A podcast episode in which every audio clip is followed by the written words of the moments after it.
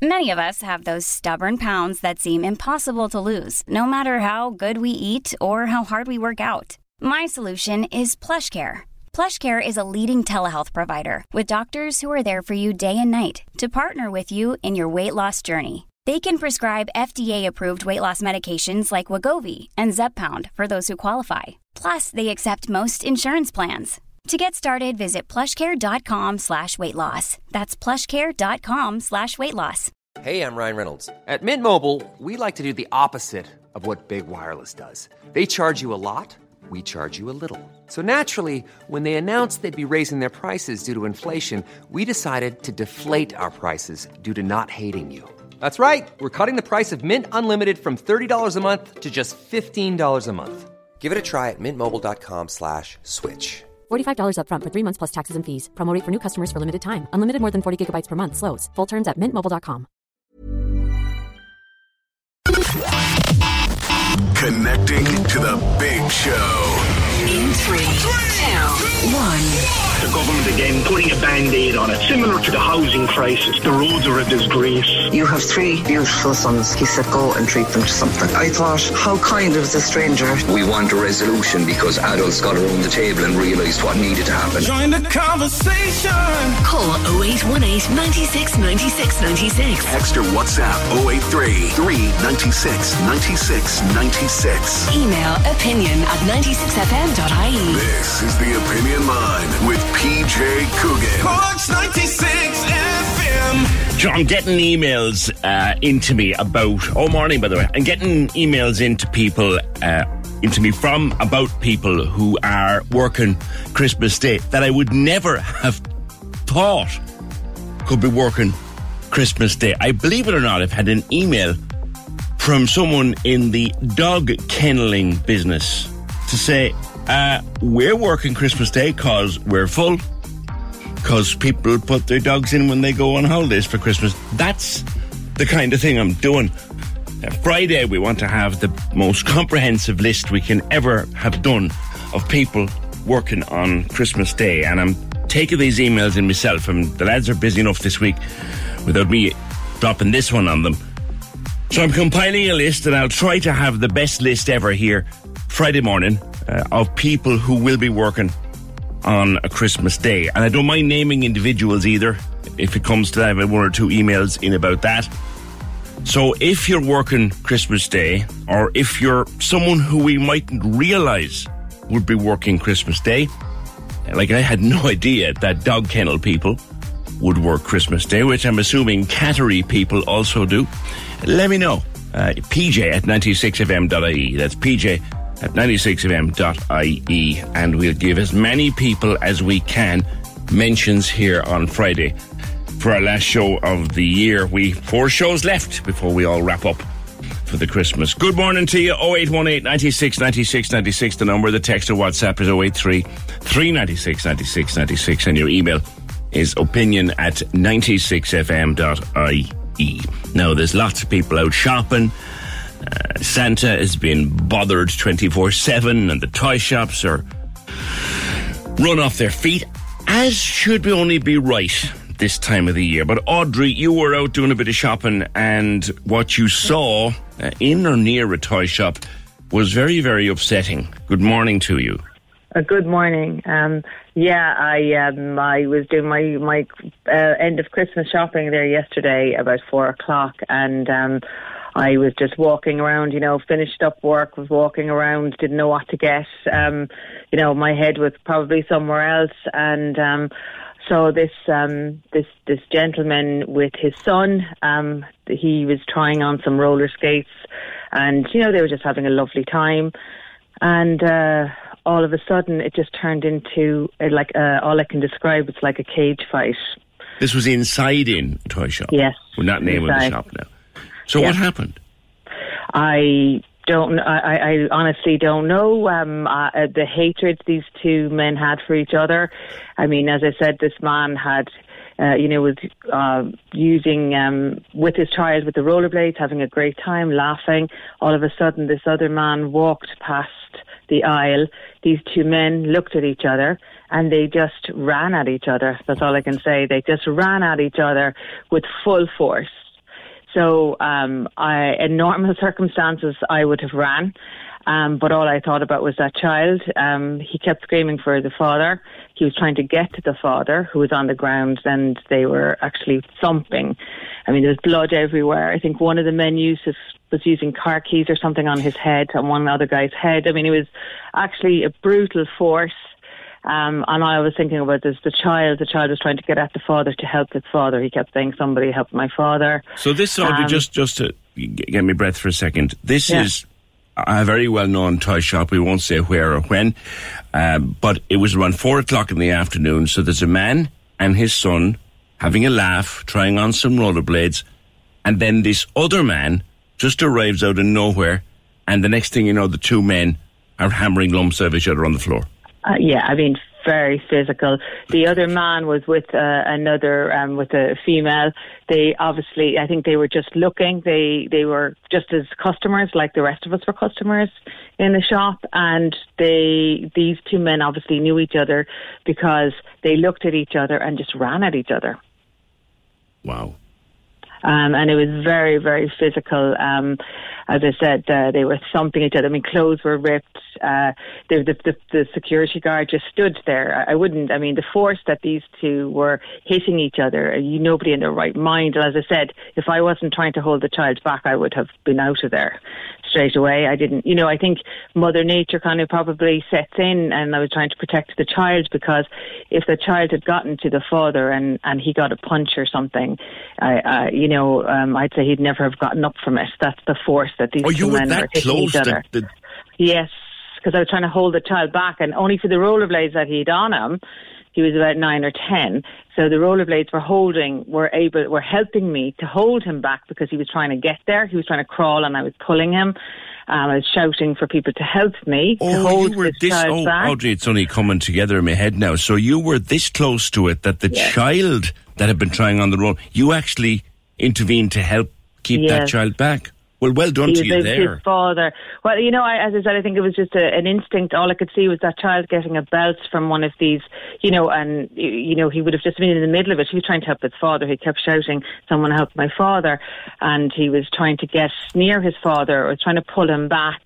Um, it was it was chaos. Um, now we were very lucky that the shop wasn't that full. I mean, there was families in there with children in that, but it wasn't. Um, you know, it wasn't manic like normally it would be manic. You know, um, and another woman came and, and was trying to help me. I think they thought I was the child's mother, um, which I wasn't. You know, because it was. I wouldn't blame people. It was so forceful the fighting, and I mean they were thumping each other and there's blood everywhere, clothes ripped, that you would you couldn't intervene in that, you know? You could not. Well, well, well done. No. And you said to me there was security, but the security guard, I think, was Oh, he was just standing there. There was nothing over. No, he would have been if he intervened in that. He would have been seriously hurt. Nobody gets paid enough money for that kind of Sure. uh, job. You know, he's there probably for shoplifting security. He's not there to intervene as a bouncer um, for these two people. So you know, it's just when you hear these stories and you know about feuds and all of that. Um, I, I'm just assuming and and uh, assumption that it probably was a feud because they just looked at each other and ran at each other. you know. And how did it So- pan out in the end, Audrey? Um, I people started shouting, "Stop! There's kids in the shop," and and that, and uh, I, it just kind of just stopped then as quickly as it started because somebody mentioned guards and that, and uh, it, it just vanished. The I was holding the kid, and the father came over and said, "Leave him go, leave him go," and and I just left. Then I just, you know, I Good Lord. and actually, when I was sitting in my car after, I was kind of sitting there saying, "Oh my God, what was I thinking?" You know, but uh, I wasn't thinking, you know, because it was that physical. Um, you know, if the child wasn't there, I'd have been out of there straight away. You know, Yeah. yeah, Wow. Middle of the day. Toy shop Yeah. of all places. yeah. But it, it's just that um, when you hear about these, the you know what's going on now with the different factions of uh, people, you know, are fighting and the gangs and all this, and and when you see it firsthand, I mean, it's it's very real and it's actually very intimidating. It's very frightening. I, I Um, so I feel sorry for anybody who lives in, in areas where this is going on. Yeah, and again, you just come back to how it started. There literally one lad is there roller rollerblades with his dad, Laughing. yeah. laughing and joking and happy. Few Yeah. days to Christmas, probably looking what Santa's going to bring or what someone will leave under Yeah. the Christmas tree. And then this other man arrives. The two men instantly recognise one another and start tearing lumps out of one another. I mean, they ran at each other. Good God. Yeah. You know what it is, Audrey, and I'll say this out without fear of, and obviously I know where this happened, and we've decided not to mm. say. If that's the way that you behave around children in a toy shop, you need a long, hard look at yourself, no matter what the difference is with the other person. Yeah, they didn't even. They weren't even in the zone. I mean, they, it was that there was toys going. They were battering each other. Any, they were picking things up. Um, I mean, it was. They weren't even in the zone. The hatred, you know, you could just uh, feel the hatred between the two of them. That's that's that's, and just what a what a place for it to happen, Audrey. Well, well done to you for what you did. Yeah. Well Yeah, done to ah, you well, because that, little, I think- that little kid could have got hurt only for you. Yeah, yeah. Yeah.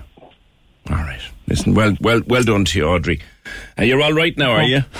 I was. I, I went in to buy some uh, some toys for some local persons collecting for kids in the area. You know. So uh, when I gather myself, I'll go back in there and uh, yeah, get a few bits. But um, yeah, well, I look. I, I just see how fortunate that most of us are that we don't live in a world like that. Ain't that the truth? Ain't that the Yeah. truth? Audrey, thank you. So just imagine that as a scenario. Um, to come across that, you're in a toy shop, a busy toy shop, Christmas week. Young boy and his dad looking at rollerblades and laughing and planning Christmas. What's better to see? This other man that clearly dad knows arrives on the scene and randomly the two men start tearing lumps out of each other in the middle of a toy shop Christmas week. I don't care what the difference is between the two of them. That's no way to behave in front of children. 0818 96 96 96. Mind you, you see this from Charleville, Cork. Bio had this story at the weekend where the residents up there are fearing for their safety after there was a feud erupted around around a cemetery, the Holy Cross graveyard, middle of the day, gangs gathering, and there's talk of an ongoing feud in the area around Charleville. It's just there's violence everywhere, and we had all those incidents up the north side there a few weeks ago where Paul Bourne was on telling me about that there was even a shot fired on one occasion. The world's got mad. The world's got mad. Or going mad. 0818 96 96 96. You'd wonder who those two men are, what's going on between them, what is the, what's going on between them that they'll start poking lumps out of each other inside in the middle of a toy shop on Christmas week. And, and a frightened child has to be comforted or looked after by a stranger that arrives on the scene. 0818 96 96 96. Kate reminds me, with regard to Christmas Day, there's a lot of hotels doing Christmas Day dinner uh, between having packages for people coming in for dinner or indeed residents who'll be there Christmas Day and they deserve a special mention. Thank you, Kate. They will go on my list. I think they may already have been there. But thank you for that. Just to recap, in case you missed it at the very top of the program, I'm trying to put together for the last show of the year for Friday the most comprehensive list we've ever done of people who will be working Christmas Day in some shape or form. As I said, I've already had one or two emails surprising me. Uh, oh God, I never thought they'd be working Christmas Day. PJ at 96fm.ie E if you want to get yourself on that list, particularly if I mightn't know that you'd be working on Christmas Day.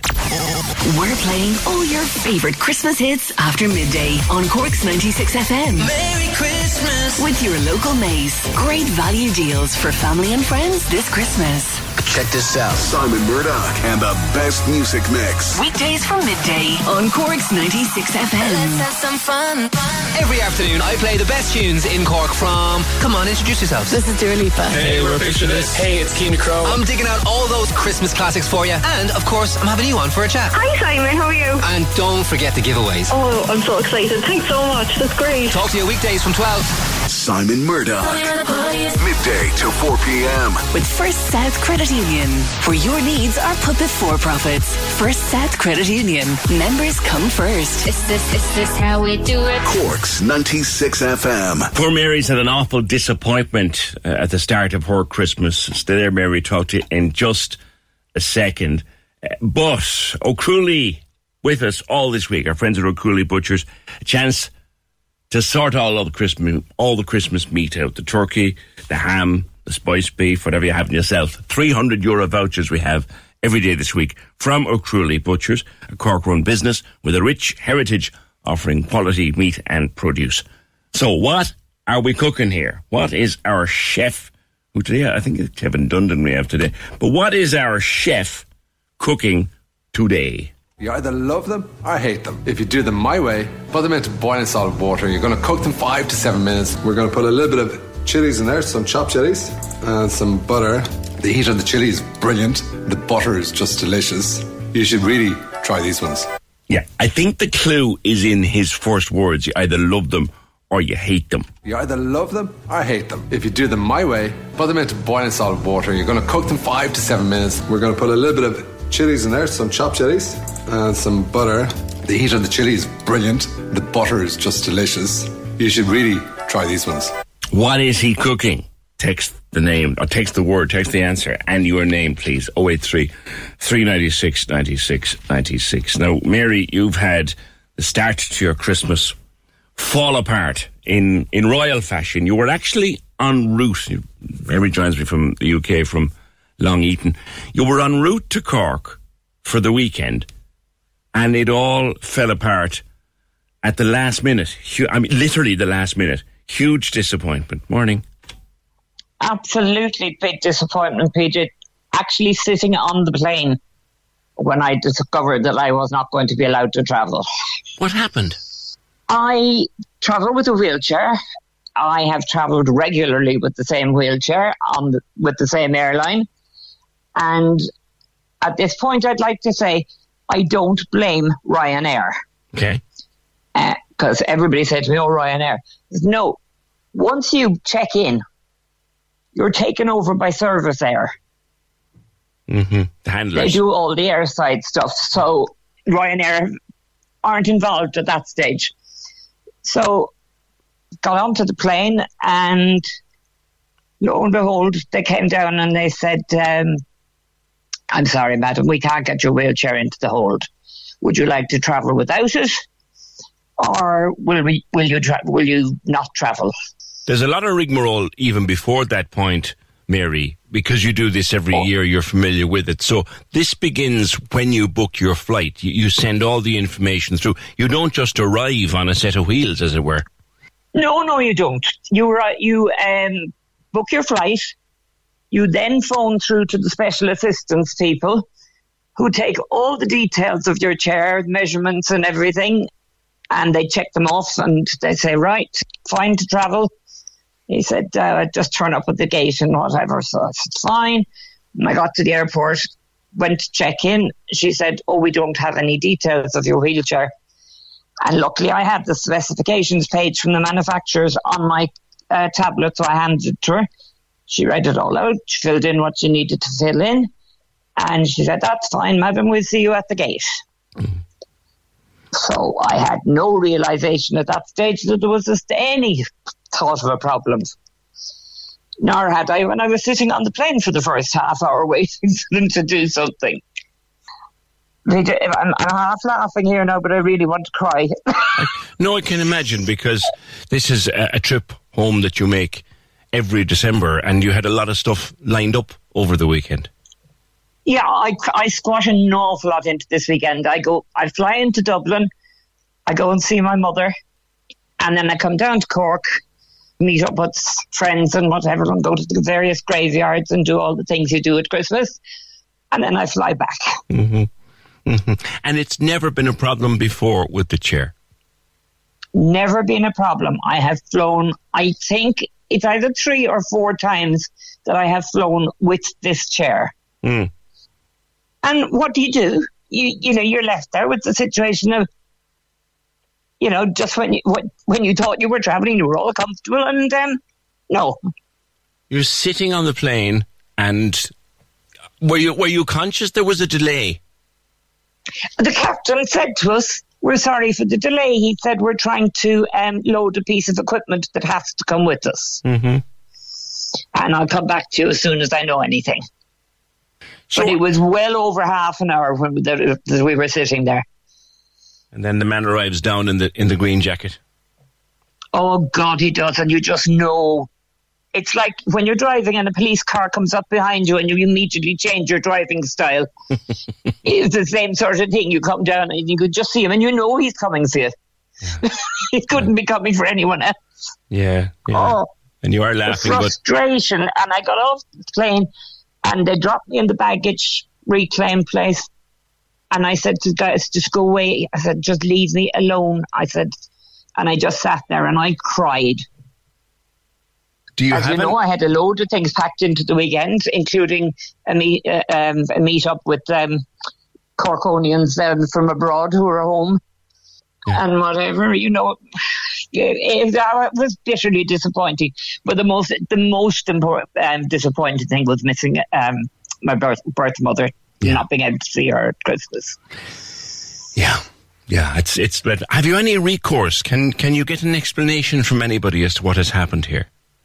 I have half written a letter and I don't want to finish it at the moment because I'm too emotional about it. Mm-hmm. Mm-hmm. I need to be a little bit calmer. I'm, I'm not accepting a, um, a refund or anything. That's not what it's, it's about. It's about the fact that they accepted on two occasions, they accepted the measurements as being suitable for travel. Mm-hmm. And the fact that I had already travelled numerous times with this chair on the same route. Mm-hmm. And the fact that you were sitting on the plane. Well, yeah, that was the that was the embarrassing bit. And and in fairness, everybody was lovely, and they were all saying, "No, don't," you know, th- it's not your fault. Mm. But that's no good when you're sitting there thinking, "Oh God, now what do I do?" And he said, "Maybe you'll be able to travel later." And I said, "Well, I'll still have the same wheelchair with me." Th- There's a thing like you you have to you have to have this chair. There's no way they could put it on a later flight or whatever. You just can't manage without it. I can't manage without it, and all their planes are the same. They they they run the same um, type of plane, so it wouldn't fit in any of them. But you, you don't blame Ryanair because you've flown with them before. Yeah, I don't blame Ryanair at all, um, because as, as I said, once you once you check in, you're you're in the hands of a company called Servisair. Well, let's see what they come back with uh, when you eventually do write that letter, Mary. We catch up again maybe in the new year. And um, I, I know that one of one of the things we would have done, you and I would have met for a bite of a bite of lunch, which which is a Christmas tradition of ours for, for many years. Have a great, great Christmas, my friend, and give my love to everybody at that end. Take care. Okay, and don't forget my holly bow. I'll send you a holly bow. Don't you worry. Take care now. Okay, thanks, PJ. Bye. Bye, Mary. Ah, yeah, that's uh, Mary and I know know each other a very long time, and it's part of that traditional weekend. We'd always have a a bite of lunch, the two of us, and a drink and a catch up, and that didn't happen. But that's but the least important thing in her list. Seeing her mum uh, was one of was the most important, and that's not going to happen because of the wheelchair now. Kate wants to know if she was able to get on the plane physically, would she have been able to get a chair in Cork Airport and get a hired wheelchair? I think the medical devices company do short term hire. I'm sure they do, Kate. But as I say, I know Mary. I know the chair. It's it's it, this is not just a chair. This is a vehicle. This is a specialized, very specialized vehicle, effectively, which she has travelled with many times before, uh, sev- several times before, in fact. She's travelled with that wheelchair, but um, yeah, getting getting on the plane, she can do that. She can get on the plane and take her seat. But other than that, she she needs the chair. Thank you, Kate. 0818 96 96 96. Speaking of people abroad, sadly, Mary won't be back uh, for her annual Christmas visit, but others will. If you're home for the few days or the couple of weeks, love to hear from you where you are, what you're doing there, how you came to be there. Opinion at 96fm.ie. We'll catch up with a few of you Thursday and Friday, or even tomorrow or today, maybe. Um, if also you're someone who can't get back or isn't coming back or isn't able to come back through work or whatever, and you're listening to the repeat overnight or you're listening to the podcast, opinion at 96fm.ie, just gives you contact details and we will do the rest. I want to catch up with some of our Corkonians abroad in the next couple of days. We'll talk more about this tomorrow, but if you're one of the people who saw your energy credit arrive onto your ESB or Electric Ireland or board, whatever, you saw your electricity credit arrive on your account, but then your bill was taken out of your bank without the credit being applied. That happened to me. I don't know why it happened to me, but it seems, according to the Irish Indo today, to have happened to hundreds, if not thousands, of people. So we're trying to figure out more about it and figure out why it happened Uh, tomorrow. But if it happened to you, listen up. It happened to me, certainly. I saw the credit go in.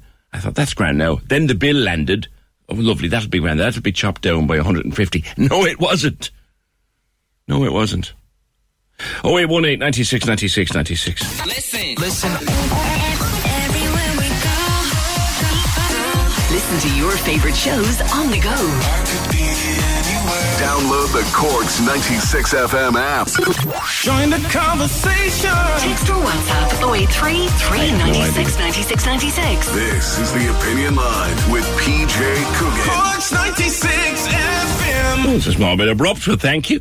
0818 96 96 96. If there's one program or one topic that has dominated many hours on this program during the course of 2023, it's gambling and the problems that we have with gambling. And remember the figures that came out only a couple of months ago from the ESRI, Economic and Social Research people, which revealed that there are 130,000 people in Ireland with a gambling problem. Roughly one adult in 30 has a gambling problem in Ireland in 2023. The government is planning legislation, and the Irish Sun's doing a lot of work this week on that legislation, and they have an interview today. C103 They have an interview today with the minister responsible for that legislation, James Browne, because the industry has been the horse racing industry and television like Sky and Racing TV have come out and said that the new legislation will be detrimental to their industry. But the minister uh, uh, is strongly denying that. Now, over Christmas is a time when I know a lot of, a lot of gamblers will struggle because there's so much sport on that people will struggle and people will lose thousands and they lose it through their phone.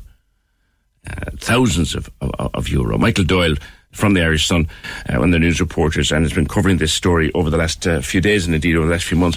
Michael, the minister really pushing back in your interview today on against the critics of his legislation. Good morning. Good morning, PJ. Well, well, yes. I mean, this is this is legislation that Micheál Martin actually first um, was the first person to kind of get behind, and he appointed James Browne to to introduce or to appoint a new gambling regu- regulator and to get this legislation on board. And it's closer now than it's ever been. I think it was back in 2022 then when the bookmaking industry appeared before the Oireachtas Committee to discuss it. Then the legislation, I think, was first draft was that November, and now we're at a stage where it could be as before the Seanad, and we're looking like it will be in place by certainly by the summer months. And as you said quite rightly, Christmas time is a is, is a really really busy time for gambling. I think I think we I've, we've done articles in the past that Stephen's Day is the busiest day of the year for, for gambling in this country, beating the likes of Cheltenham um, and all the rest of it. But but certainly he is of the view that he doesn't think that it will it will wholly affect certainly the TV deals that are in place um, and, and all that kind of thing. He does. He, he, thinks there will be other advertisers or the other sponsors who will come on board who will be able to fill that void for gambling. The horse racing industry say otherwise. They say because they're so niche um, that that gambling the gambling companies invest a lot in into their into their um, into their sport thr- throughout the year and it'd be very hard to find anybody else to do that. It's not like football you've got other companies who come on board. Will, you know, you've got fashion, you've got so many, you've got so many other areas. But gambling is kind of very, very or sorry, horse racing is very reliant on um, the investment that gambling companies bring to it. You spoke And, yourself um, to Ruby Walsh, uh, the legendary Ruby did. Walsh, spoke, we, we, we spoke to Ruby, yes, and um, Ruby, of course, and, and that, that that was his main point. His point is that it's so, it's so niche that it, it'll be if it loses that kind of investment, that it, there are a lot of stables around the country will um, will struggle to will struggle to survive. And I spoke to Sh- to Canlon as well. He, he and he operates a very small stable in in County Carlow and employing about 18 people. And there's loads of different yards like his around the country who are not like the big yards, the Willie Mullinses, the Gordon Elliotts, the Henry de Bromheads, who are who are massive operations. There are really a lot of small small uh, training yards, and they're the ones who will probably suffer the worst. And it's an industry that employs 30,000 people in this country. Um, it's also worth a lot to the economy. It's worth about two billion a year. It's worth a lot to our, our, our agricultural industry. We import, we export, we export horses around the world because our climate's so good. So it is, it is. It'll be an awful shame to see it go, but yes, it's it's an area that needs to be addressed. I think we have an unhealthy relationship with gambling, and that can't be forgotten. And the online end of, end of things with the phone, as you said, has- really put a lot of people in difficult situations because it's become so accessible. And that is the main, that's the that's the main reason that this legislation, I suppose, is is, is gone ahead with. Yeah. Uh, just one of the people I spoke to this year, Michael, would have been back actually in October. I spoke to this guy, and at one point, at, at the at the height of his gambling addiction, he was sitting watching television, having a few beers with his friends, and on the phone he was losing money. He lost eleven thousand euro in six hours on the phone. Oh my god!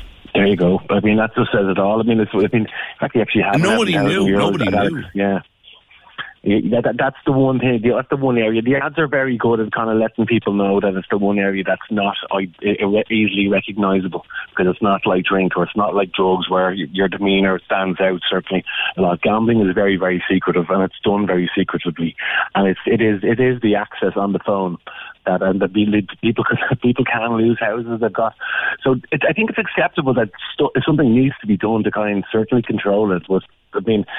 The, the, bookmaking industry was consulted over this legislation. The horse racing industry wasn't necessarily. They, they were kind of seen as. I don't think the government were fully aware of what um, what's at stake in terms of where they where what their point of view is. Mm. Like no one doubts, as you write yourself, no one doubts that we need a, a regulator. Um, we don't want to put anything, any industry out of business either. So you've got to find a happy medium between the two. This is it. That, that, that's exactly it. It's all about finding that happy medium. Well, we tried to do it over the last couple of days. We tried to do a full balanced um, We put all the points from all the different se- sectors involved in the, the legislation, from the bookmakers to to the minister, to people, to addiction counsellors, to addicts themselves. Like just give we give a full over, overview of what exactly is involved here, because for a lot of people, I mean, a lot of people who don't gamble don't know anything about the gambling industry. It's it's, it's kind of like they wouldn't even think about it.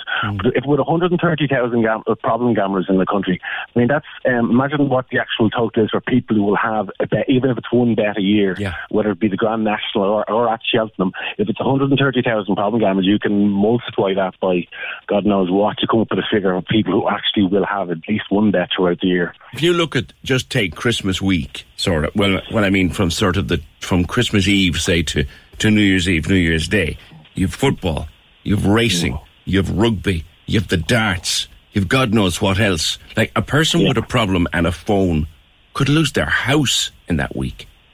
Oh, they could lose it in no time. That, that's that's the kind of that is totally the danger of it all. But yes, Christmas time in particular is a very very um, busy time for the whole industry. And yes, I mean, people have phones in their hands. Stephen's Day is. I mean, we've got Leopardstown here. They've got Kempton in the UK. There's football on nearly every single day throughout Christmas. Every Premier League matches or or um or, or other games of, of, of ball on. And there is of course rugby as well. So yes, it is a particularly and at a time Christmas Christmas can be a stressful time for a lot of people a- anyway Yeah. For for, very, for various different reasons. Like you throw in that into the melting pot, and as it can be, things can get very difficult very very quickly. But but certainly we we kind of feel that it, it that there should be a bit more consultation, and certainly other areas should be kind of like consulted and know what exactly is involved, and and the bigger picture should totally be looked at. I think even the bookmakers will agree that there is a, a we are we do need a regulator in this country, and, and they've always said they're in favour of regulation um, to a certain extent. But like there there are there are other areas that might be slightly forgotten about in, in this whole kind of crackdown. No, nothing's happening So, sort of until when? New Year at the earliest, anyway. It'll be New Year. Yeah, it could it'll probably be the summer before any um, legislation is um, firmly in place. But uh, the main problem seems to be with certainly from I guess from a bookmaking point of view, or and from the horse racing point of view, the advertising, the TV advertising, the five o'clock to nine o'clock Yeah. um, cut back, and that might see the, the rare fears that could see the likes of racing TV or At The Races pull out of this country, or um, because of the because because they won't be able won't be viable for them. Or certainly that's that's what they argue. The minister James Browne seems to doesn't accept this. He doesn't think that'll be much of an issue or much of a difference from from that point of view. But well, I guess I mean we, we brought in the smoking ban 20 years ago. Next year, I think a lot of people said there would be jobs lost and the the, the bad effect it's going to have across society. And look at us now. So it's, You're, it's, you're making you're making me old, Michael. I remember covering that. well, so, well, so, so, so do I. so and do I remember, I would've remember the I long mayhem. the and- oh God, there was there was holy war over that at the time. And sure, yeah, like you Yeah. said, we, we we just accept it now. Michael, thank you, Michael Doyle, uh, the Irish Sun news reporter. Um, and happy Christmas to all in the Sun newsroom and our colleague and friend Adam Higgins, who's a regular on the show in terms of politics, has a great profile today, indeed, of Minister James Browne and looking into the legislation. And Michael and the team have been writing about this for the last couple of days in the Irish Sun. The legislation is coming. The industries are pushing back. But here's something. Here's a way that people lose a fortune at Christmas. I love the darts. I love the World Darts Championship. Sometimes I just even switch on the sports channels for the Christmas to see the darts and the rugby. But I was watching the darts one night last year and I was texting a mate of mine who was watching the same match in his house. And we were saying, do you want 20 quid on how many 180s there'll be in the game? Now, we're two mates. We'll meet and we'll have a couple of points, and whoever loses the bet buys the points. I said, yeah. He said, look, we'll have 20 quid on you. There'll be more than 30 180s in the match. But that's harmless wagering between two mates. But you can go online and you can lose a thousand euro on that bet in seconds. So something has to be done. 0818 96 96 96. And good luck to anyone struggling with the gambling addiction over the Christmas time. It's so, so tough. Something else we need to watch over the Christmas is the health of our dogs. A couple of years ago, one of my dogs uh, managed to find his way into a selection box. And we were worried for a while because in chocolate, for example, there is a thing called theobromine, which is very toxic to dogs. I only knew this because my daughter is a veterinary nurse and she was able to monitor our little fella for a couple of days, uh, a couple of hours, and he, he was grand. But Christmas can be a really dangerous time for dogs. Now, Vincent Cashman of the Cork Society for Cruelty Animals joined me. Vincent, you're, you're, you're not a vet, but, but you know your dogs, and we have to be careful of them because there's so much in the house at Christmas that can do them harm. Good morning. Morning, PJ. Um, there is no the, the the the problem with this, and I just just said this to Emer, is if if we eat too much dairy, for argument's sake, okay, we can we can ourselves get allergy tested um, for nuts, dairy, and so on. Um, and a lot of times you don't know whether your dog is actually allergic to something. Mm-hmm. Okay, so we'll say um, we all know the, the the main ones, which would be chocolate. Um, there, there is actually a veterinary clinic in the states, and one of the things they do before they put a dog to sleep is actually give them a small piece of chocolate, because they say it's actually every dog should taste chocolate before they pass on. Right? Yes.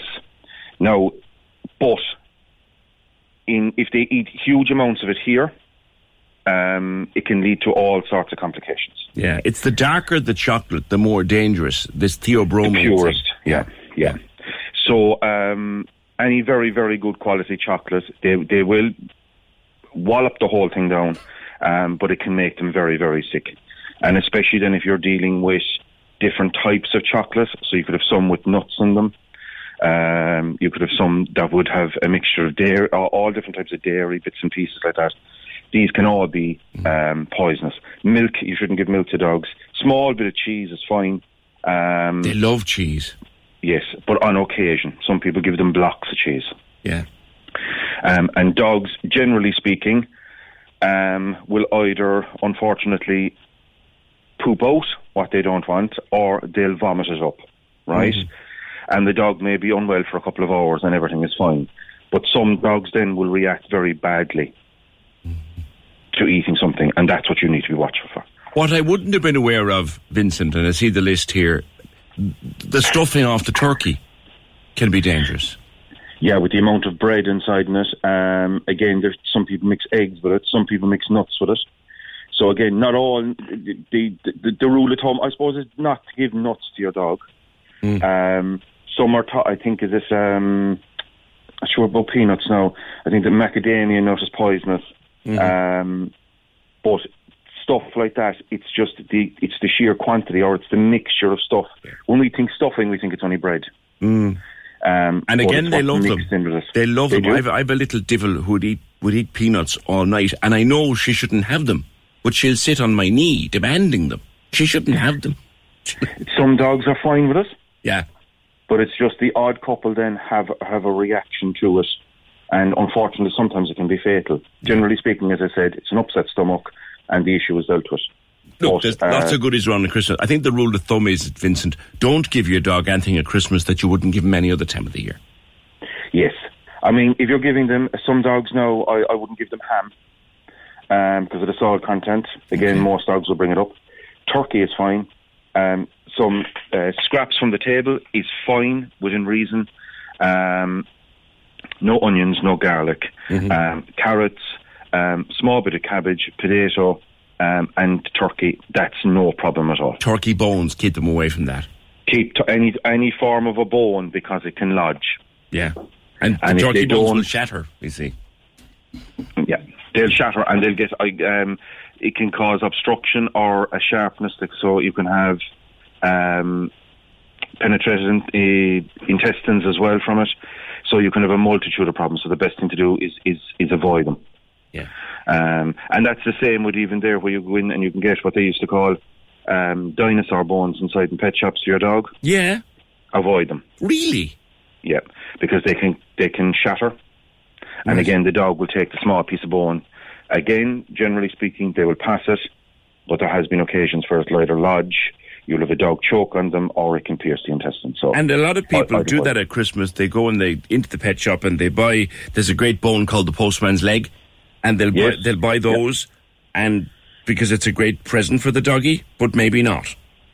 No, best thing of the, in the world you give them is, is a, a Kong, and you can put treats into it. You can put um, there's loads of little meats you can put into them, uh, dog nuts, anything like that, and keeps the dog entertained for hours. Okay. Now, with regard to cats, sweets. There's a, there are sugars and stuff in sweets. Now, cats are a lot more discerning about what they'll nosh on, but still keep Yes. them away from sweet things. Generally speaking, yes. Anything that you, as you said, PJ, anything that you generally wouldn't feed them during the year, don't allow them have access to it. Cats can be a little bit. A dog will be right up front, and he'll say, "Right, I want the peanuts in your instance, right?" Or I'd like a piece of chocolate. Or he'll sit at the table and say, "What you're eating is lovely. I'd want a piece of that." A cat can be a little bit more discerning, if I could say, sneaky about it. Vincent, So- let's call it what it is. They're thieves. I know. I have one. They're thieves. So they yes. So they'll they will come along and they will try and take it when you're not looking. your dog will do the same thing, but your dog will, will give signs that it's doing it. Cat might show no show no signs at all that it's after uh, uh, attacking something. So it's a, it's a case of just be careful. Um, if you if you know that your dog cat has um, can't avoid the temptation, so to speak, Hmm. Then make sure stuff is covered off just to avoid any any any problems and make people yeah and pe- if there's relatives calling over or anything like that, just make them aware of the fact that uh, look, don't give the, the treats to the dog, Ju- even if he is looking for it. Oh yeah, Because it and fact, the more he looks, the less you should get. Vincent, thank you very much, Vincent Cashman, and uh, best of luck to everybody at the Cork Society for Prevention of Cruelty to Animals. Will you have people work on Christmas Day, Vincent? Yes, there's there's people working here 365 days. Yeah, there- there's another one to go on my list. Thanks a lot. That's Vincent. The, the, I tell you a story about dogs and food colouring. Uh, we had a party one time, and there was a lovely cake for the party, and it was covered in green food colouring, green icing, which was done with green food colouring. And the cake got brought home, and we took the cake off the tray, but of course there was loads of green icing still on the tray. Well, some little dog pulled the tray out of the bin, out of the bin during the night and licked off all the green colouring. Now, it didn't do the dog any harm, but there was little pools of green poo around the house for three days. Avoid. We're playing all your favourite Christmas hits after midday on Cork's 96 FM. With your local Mace. Amazing value, sure to make you smile this Christmas. The minds are live. Hello. Join the conversation.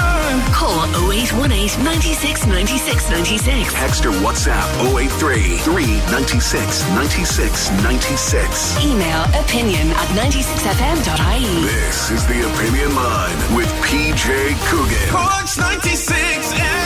Yeah, it's a much nicer day today than it was yesterday. Can't you feel the dryness in the air this morning? It was really lovely when I came out to get into the car. Lovely to see some sunshine there too. They're talking about a white Christmas in, in the UK. Uh, even if it's one flake of snow on the highest peak of Ben Nevis on Christmas Day, that classes as a white Christmas. We might get, we might, we, we, we might just get uh, Alan from Carlow Weather on before the end of the, the week to see what he can see for Christmas because he was saying this morning on Twix that um, things are uncertain after Saturday. And if he says they're uncertain, don't take anybody else's certainty. if he if it's uncertain for Alan, it's uncertain for everybody. But uh, there's no prospect that ever was, I would think, of a white Christmas. Um, just in case you're you're, you're wondering. We want to get through some of your messages because we've got lots and lots of them. Uh, Some of them held over even from yesterday. Did you're saying here, Monica? Did Vincent say no milk for dogs? Dogs really shouldn't get milk.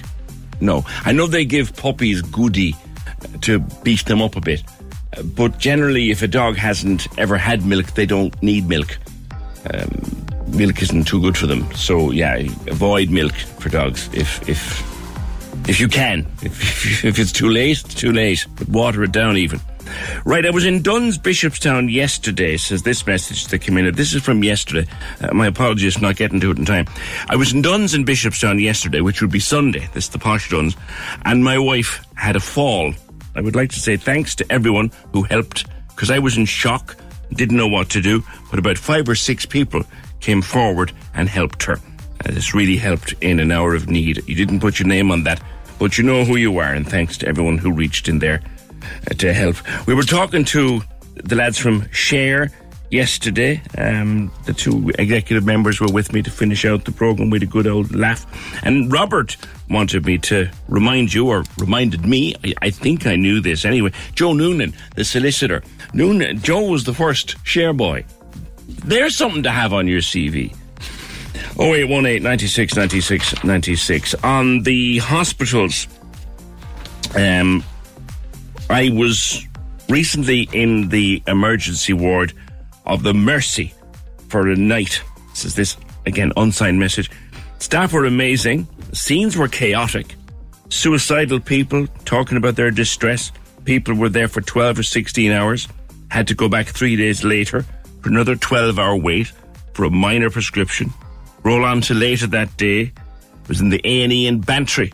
Immaculate who could eat her dinner off the floor. In and out for a small procedure in less than an hour. Why each place doesn't have its own A&E in its own section is just ridiculous.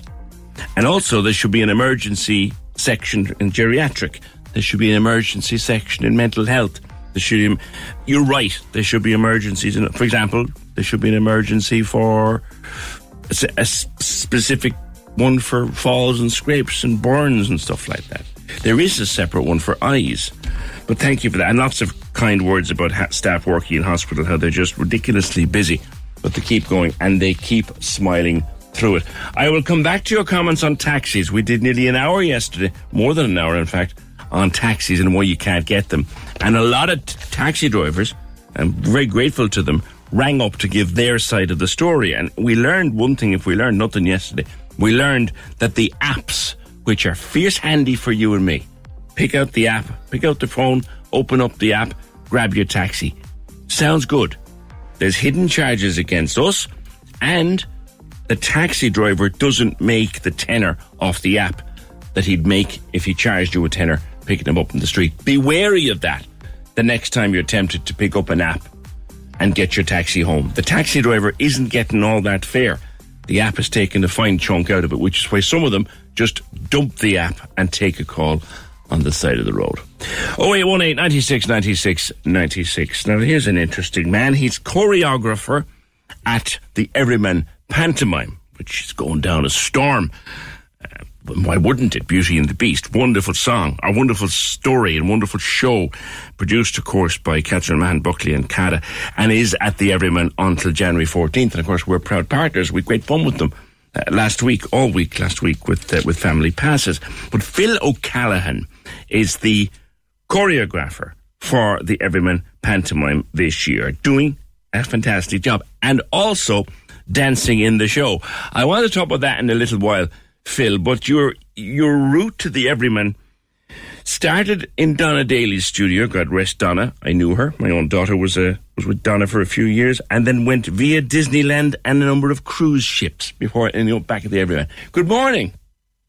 Good morning, PJ. How are you? Good, good to chat with you. And That's by all accounts, I haven't seen it yet, but everyone who's seen uh, Beauty and the Beast says it is an extraordinary production. So well done to you. Thanks very much. It's going down as a treat, all right. So everybody's delighted. Thank God. Fantastic. So take me right back. You started dancing with Donna in the old place yeah, out I there in Turner's Cross. Yeah, I did. Yeah, out in Turner's Cross. I started dancing with Donna when I was about seven. And um, I danced right through with her right up until I was 17 because then after that, then I went away and trained. But yeah, all through my childhood, I was with Donna's dance studio. Yeah. And, and then you went to, where, where did you go and train after that then? I trained then in Coláiste Stiofáin Naofa. I did um, a foundation dance course there up in um, Tramore Road. Then after that, then I did some auditions and I got into one of the main colleges I got into was the Institute of Arts Barcelona, which is based um, – in Sitges, just outside Barcelona. So then I trained there and done a degree course there. And after that, that led me to more auditions and ended up in Disneyland in Paris, working there for a while. I did some pantos. I was on. Um, I worked with MSC Cruises. Mm-hmm. Um, last year, I was just. I did. I was a a male dancer in Disenchanted. It was. Remember they filmed that movie up in up in um, up in outside Wicklow, uh, yes. 2021. Oh, yes. yes, yes, they'd done yes, up a whole town for it, didn't they? Exactly, yeah. exactly, in Enniskerry, yeah. So um, I was part of that production as well. But with the Everyman, I um, after I graduated, I Robert Foley was one of my. Uh, he's a, from Cork himself, but he's a choreographer and uh, he he works in the Institute of Arts Barcelona as a lecturer, and he actually got me in there as an ensemble dancer. So I worked my way up with the company to eventually become ensemble dancer, dance captain, and now choreographing it and in it at the same time. So it's hectic, but it's a, it's great fun. It's it, great it is the, the, the backstage at a panto. And talking to people over the years been backstage. It is organised madness. It has to be. Oh, uh, PJ, backstage is another show in itself. it's another show in itself. If you see what we're doing behind the behind backstage, costume changes, running around. If things go on, it's another produ- production itself. Yeah, someone should really make a play about it with this. But absolutely, br- bring me back to Disneyland Paris. First big gig yeah. there. How did that come about? Um, so they actually came to my college, Disney, um, and they did like a an audition, like a private audition, just from my college. So um, I auditioned there. That was in uh, June 2018, and then I did a contract there for four or five months. So basically, what I was doing, I was doing character work. So I was um, different characters um, on on site and in parades and stuff like that. So um, I had like a list of characters, and I would uh, get trained in them all and do the signatures and do the whole thing and. Perform you, around the what, park what characters did you play? What characters did? Um, I played I did Eeyore, I did Tweedledum Tweedledee, I did Tigger, I did um, Spider Man at one point. Um, yeah, yeah. and of few, course, you, you, you have to, don't you, Phil? You have to be able to learn and perfect how they appear on telly. So take Tigger or take Spider Man. We we all expect Spider Man to move a particular way because of what we've seen on the TV or on what on, on the cinema. You had to perfect uh, that. Absolutely, absolutely. They're like they're extremely strict with their training. There, you have to you have to make sure like you're the right size, you're the right height, you have the technique of the character down to the T. You go through different processes right up until you get like acceptance to actually be that character. So um, it does take a lot of training and a lot of specifics and a lot of technique. I'd, I'd say Tigger's fun with all the bouncing. Tigger, The tr- Tigger's fun. Tigger's fun. You're bouncing around the place, having a laugh, and everyone's loving you. So you're springing around Disneyland Park like. So it's great. Brilliant. And then the cruise ships. Now, you must. Where did you go on cruises? That That's hectic because that's seven days a week, isn't it? Yeah, sure. That, that's seven days a week, six, six months at a time. Really, to be honest. um, I did. I I worked with MSC. I was on um, the Bellissima. I did the Mediterranean cruise. Right. So I I trained in um I did rehearsals in Italy for six weeks, and then we boarded then in um, Saint Nazaire in France, and we did a crossing right up to London because it was a brand new ship. So there's like a big ceremony in Southampton and London, and then it went from there, went down right down to the Mediterranean, down to Barcelona, and started there, and then we'll go all the way over to Malta, and then come back around. But uh, that was uh, that was hectic. I was doing 70, uh, 18 shows a week on on that cruise. Um, Your poor yeah, legs. working, like, oh yeah, the shin splints were real, PJ. I'll tell you that much. The shin splints were real. Yeah. But it was great. It was a great experience. Like working that much and doing that many different uh, different types of shows and versatile shows, and it was great. It was a great experience. A cruise, a cruise liner. It must be a fairly unusual environment in that you, you you're kind of you're trapped. Like you're in this floating village, and you can meet the same fellow who was at the show on Tuesday night. You can meet him Wednesday morning at breakfast. It's a very closed thing for a while, isn't it? Eh, yeah, it is. It is. It's very enclosed, and but again, like it, the people would change every week, so you are seeing fresh people all the time. But Yeah. but obviously, what you're doing, your routine does repeat, but just with different people around. Do you know what I mean? Do you meet But, anybody um, yeah, famous? Um, anybody famous?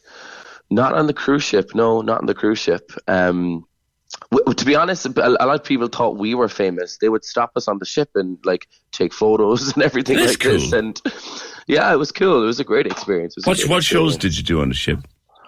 Um, uh, we did a, a rock type show where it was all kind of like um, ACDC and stuff like this, and like a lot of physical dancing. And it was a show that consist. It was a cast that consisted of fourteen dancers and eight singers. Right. So um, it was like, and we also had like a full band on stage too that would perform behind us. So it was like, it was really good. It was like, it was a great live theater show. And we done another show called Pink, which is about like women empowerment. We did another show which is kind of about like um it was like earthy it was kind of about like adam and eve and the story of that Right. and we we also did um ju- uh, like like hits of, hits over the years Right. um there was like a, yeah yeah so Because if if, you, if you're on a seven night. night cruise, like that's seven different shows that I exactly right. yeah yeah, all different, like completely different as well. You know, because showing versatility on the ship as well. So again, Would you be on every night? Like, would you be in every show? Yeah, we did three show. Um, I had one day off, uh, one evening off, but other than that, you would do you would do three shows each evening. The shows were about like were about like forty five minutes to an hour long, and you would do three sittings of that. Yeah, crikey, man. Yeah, and and the theater was huge because, or, or, like the ship that I was on, it was one of the six biggest in the world at that time. So Mm. like the theater fitted like a thousand people. So you're performing in front of three thousand people each night, you know, on the ship. Um, it's crazy. It was huge. How do, how do you keep fit while you do it? How do you keep yourself physically fit for that?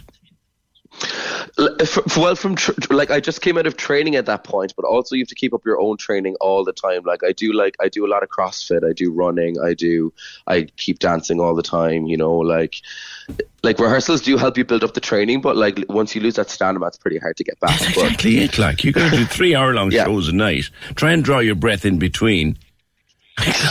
yeah, yeah, yeah, you'd be absolutely wrecked. But PJ people only do because they love it. You wouldn't be able to do it otherwise. I know, yeah, and the, like you got to watch your diet as well because you you can't Yeah, like you you you'd eat like a horse if you were let, and you can't because you you're watching the figure and watching the weight and watching everything.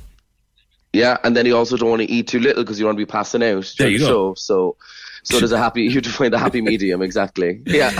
So then back to the everyman, um, and you you you Yeah. built yourself up there from ensemble dancer right up again, did you? Yeah, yeah. So I so I got hired as ensemble dancer. This is my fifth year doing the Everyman Panto. So I built myself up. I um I got hired as ensemble dancer, and then I got back brought back as dance captain for um for the year after, and then I stayed as ensemble dancer and dance captain, and then they asked me then last year to become choreographer.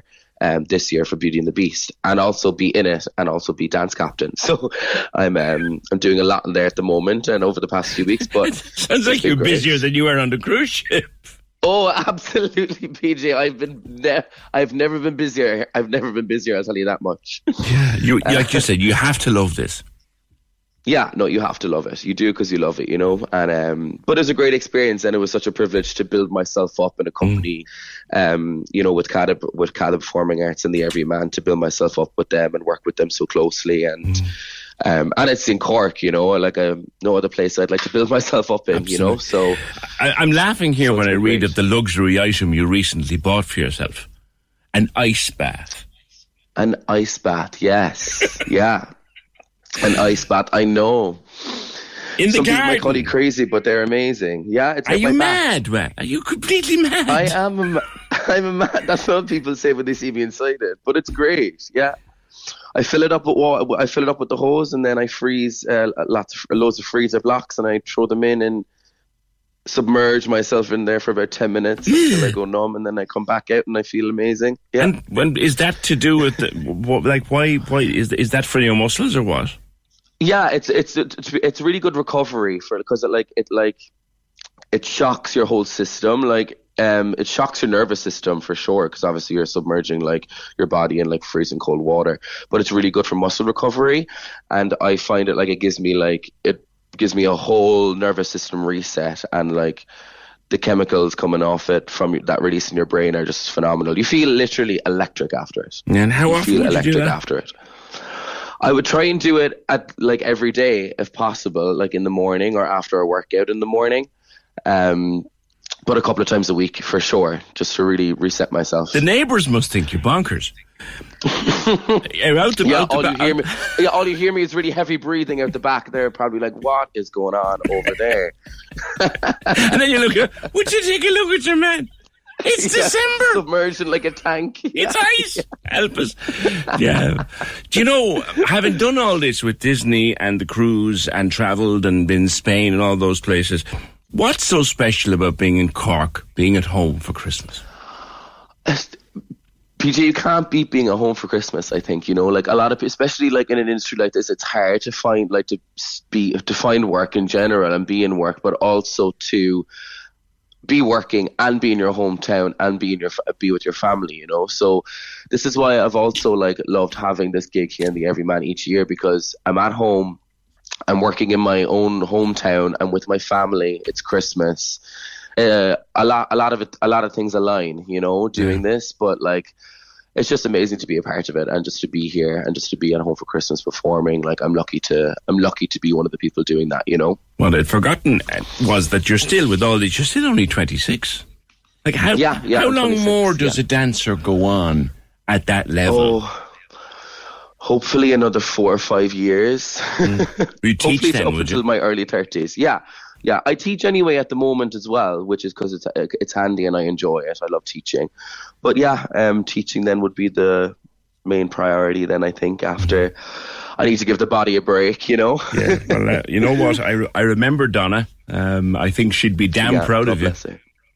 Yeah, yeah. I think she'd yeah. be very Thanks, proud PJ. of you. Uh, I think I think I may, may may even have seen you in in one of the shows in the Opera House. You know, the end of season show.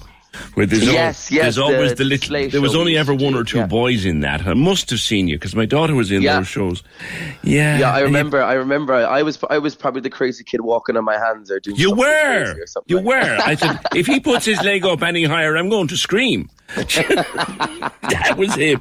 Yeah. Was and I me, love, yeah. I love those bits in the show where they used to put absolutely everybody on at the end, you know. And there's always the little kid, probably the youngest kid in the school, falls on and falls in her arse, and it's just everybody loves her.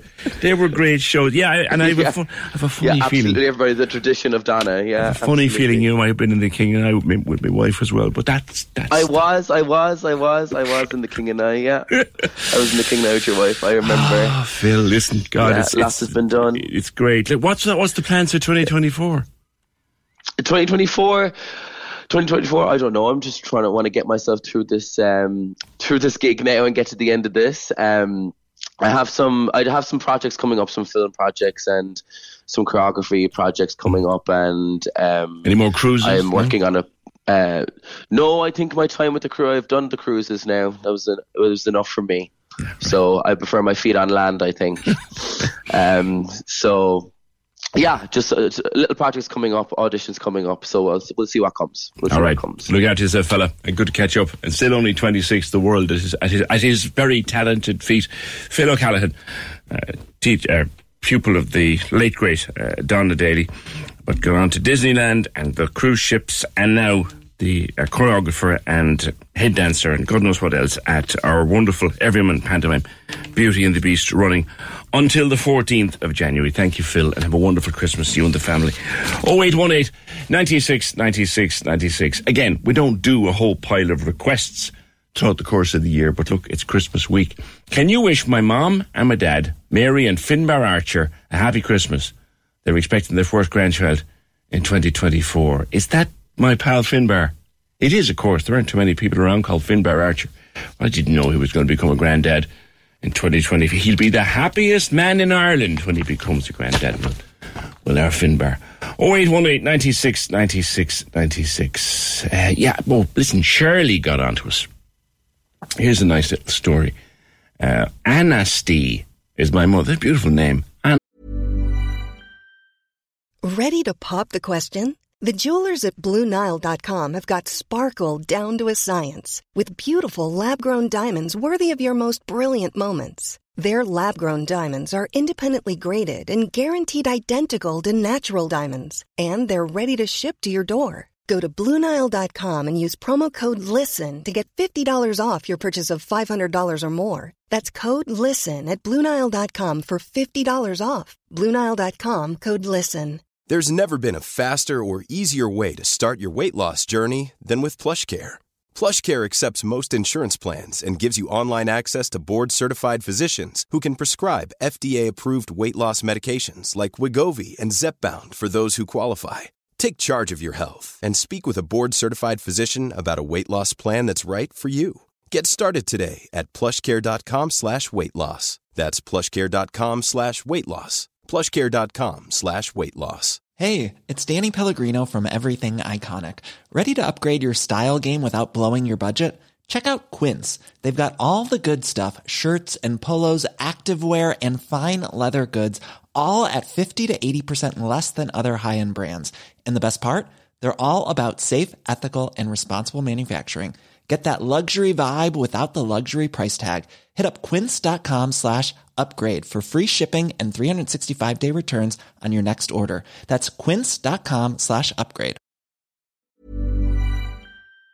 Honesty is my mother. Uh, she's 85, lives on her own, and she was after hearing about Lauren being in hospital and needing cards. She got into her car on Sunday with a card in her hand and asked for my help to make sure I got to the right place. Just thought it was wonderful, such a connection between the senior generation and the young girl in hospital. Thanks for that, Shirley. There's a lovely name, Anasty. I wonder where that came from. Join the conversation. Call us now 0818 96 96 96. This is the Opinion Line with PJ Coogan. Corks 96 FM. Well, catching up on as much correspondence as we can because we've got lots of stuff in, in the bucket since yesterday. Taxis was another one.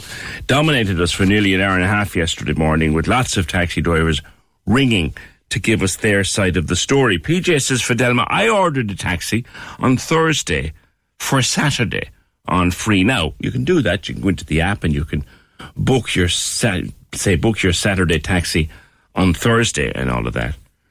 It was for a half past five collection on Saturday. They cancelled me at 16 minutes past five. Then the app gave us another driver who arrived at 5.20 and put everyone under pressure because we weren't expecting to be collected until half five. He gave out to us because he had to wait five minutes at one of our houses because one of the girls wasn't ready because he came really early. He was very rude. That was from Fidelma. Tim, then, that conversation kind of crossed over with the 220 bus. For five years, PJ says, Tim, I've hospital appointments every six months or so. Every time I've ended up calling a taxi to collect me from the 220 stop in Ballincollig village because it doesn't come on time. We were asking the question, why are there so few or why do we see that there are so few taxis around at night?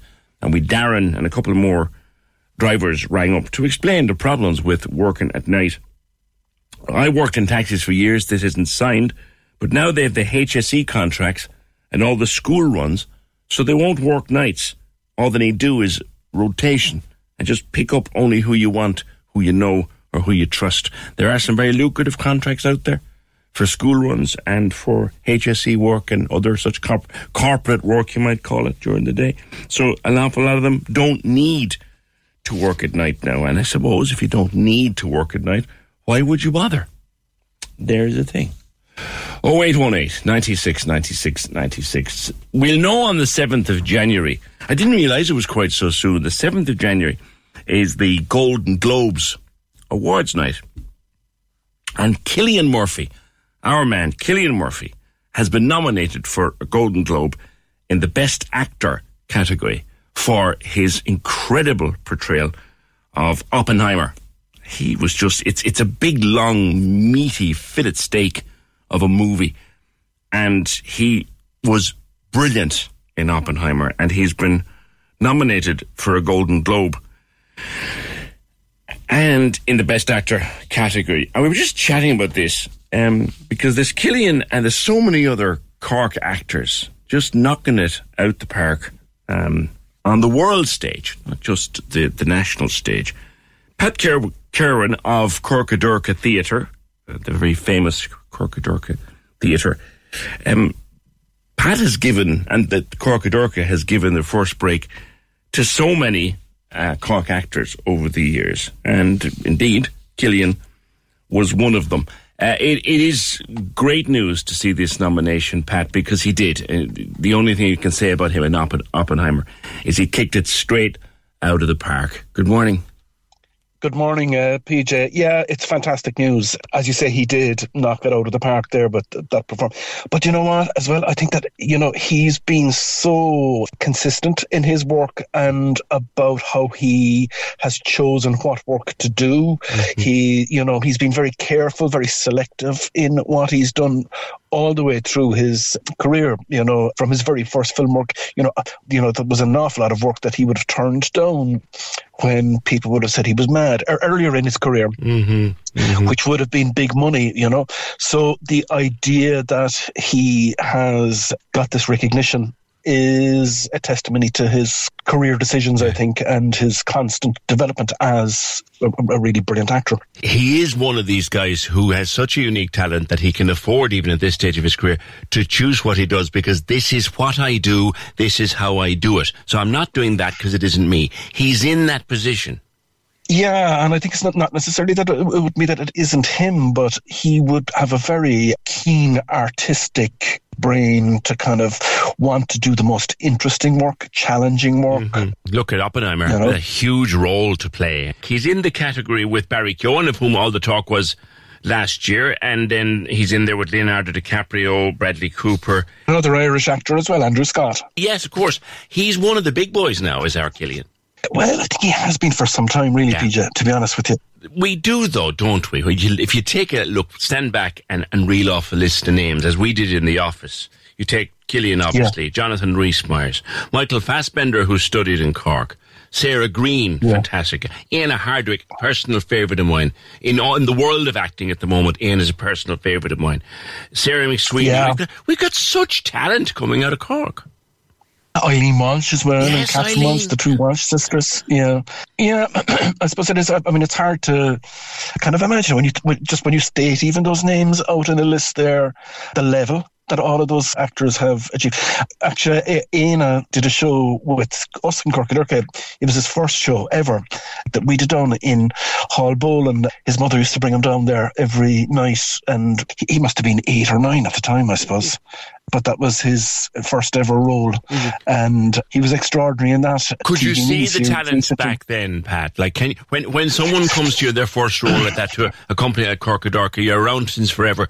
When you when a talent like that reveals itself to you for the first time, can you spot it? Yeah. Is there something you see?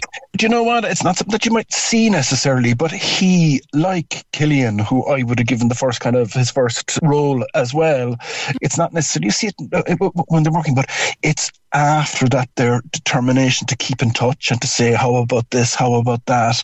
What should I do here? The similarity between the two of them would be that, that they were so clearly committed to doing what they do now then, if you know what I mean. Mm-hmm. And, and you followed them through their career. Siobhan McSweeney, who I spoke to earlier in the year when she appeared Yeah. in a Beckett show at the Opera House, and we're thinking, yes. here's Sister Michael. And I went along Yeah. to the Beckett show, and it was like a totally different person. That's the sign of Yeah. a great actor, isn't it? Absolutely, it's about being able to uh, uh, uh, vary. I think before kind of the Derry Girl stuff, I would have been aware of Siobhan as a, a, a theatre actor. What a brilliant actor she is.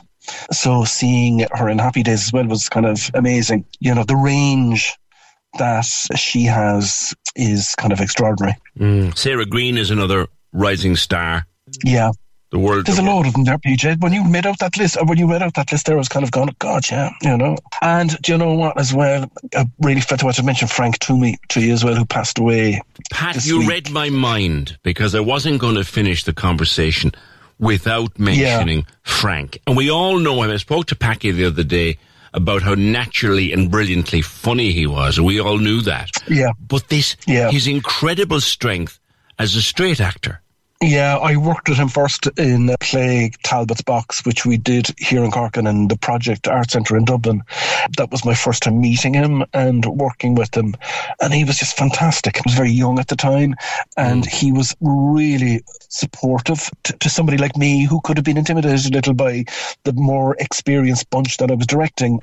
Another guy who had great drive, you know, just and such great fun to be around.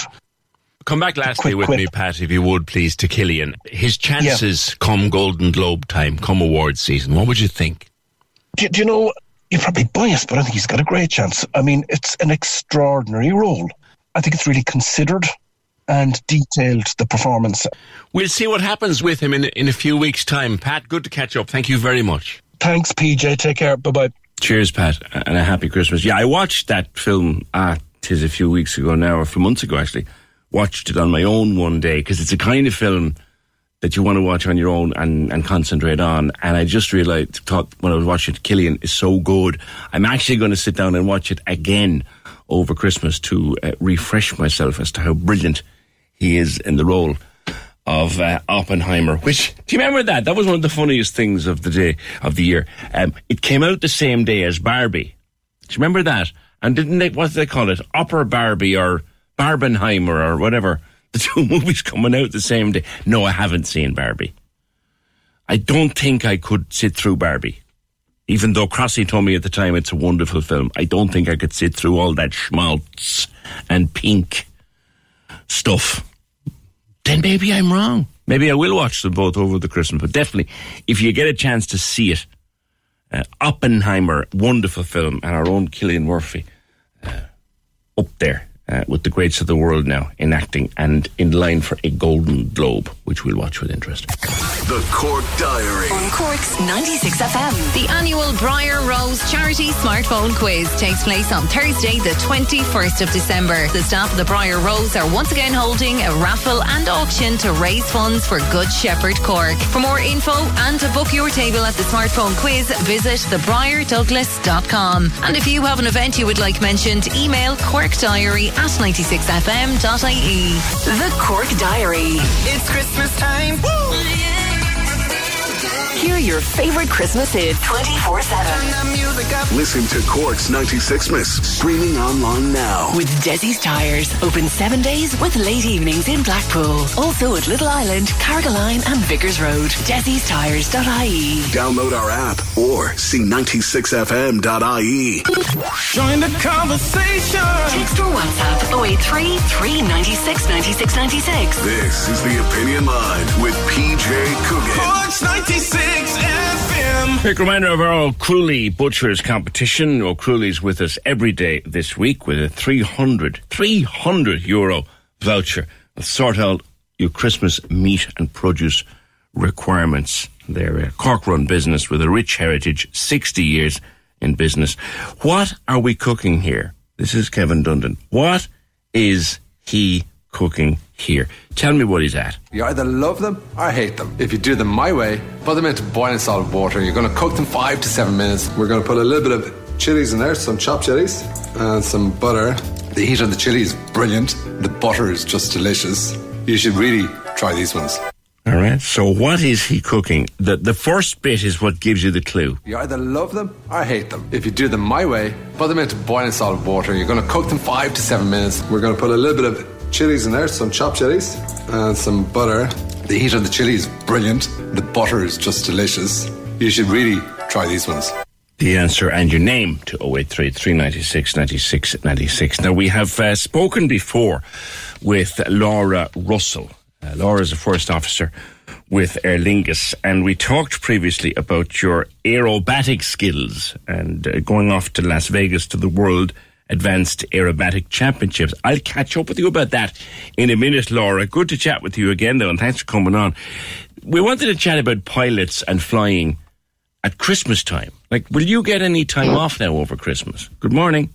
Uh, hi. Um, yeah, I'm actually getting very lucky this year. I have three days off prior to Christmas, and uh, we get Christmas Day off as well. So I'm getting very lucky. But last year I worked over Christmas, so it kind of comes in swings and roundabouts.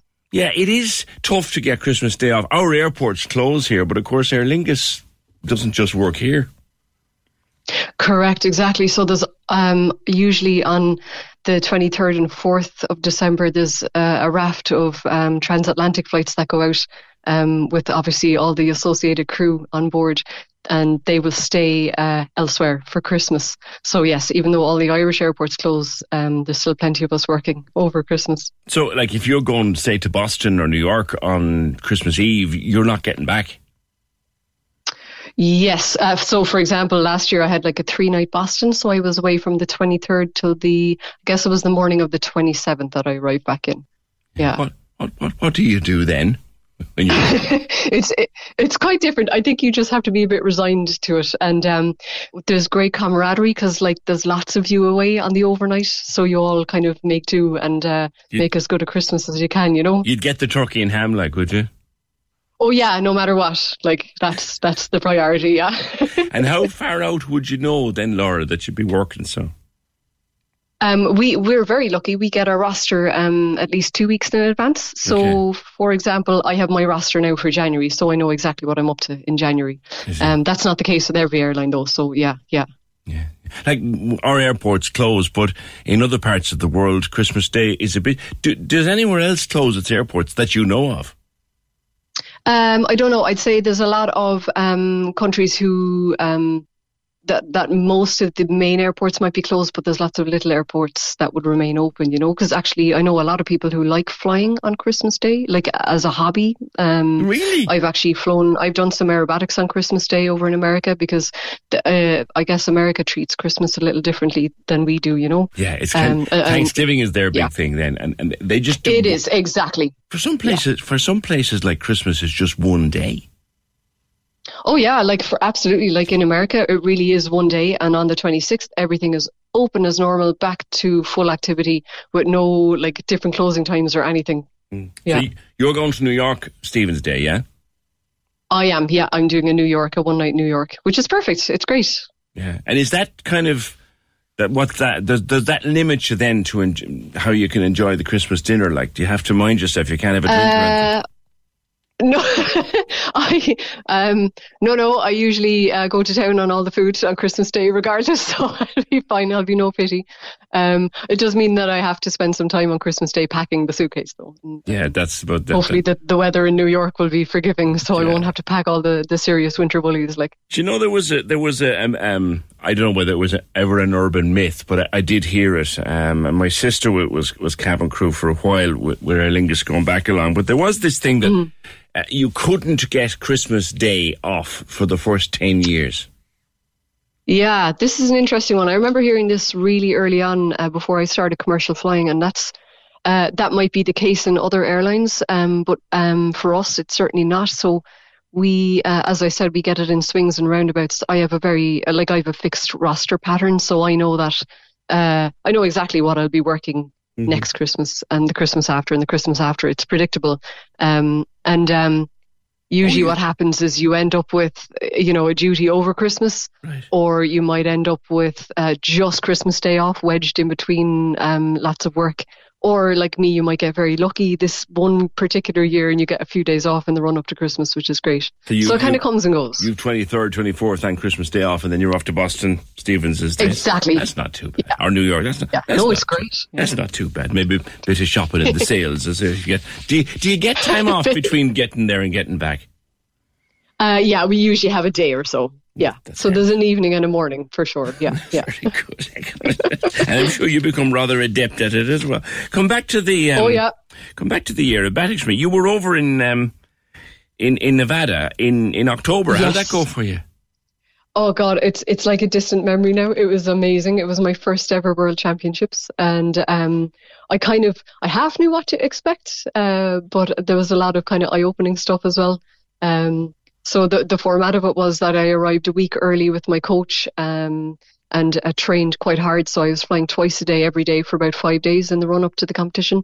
Um, and what was uh, surprising and difficult for me was that during the actual competition itself, you fly very little.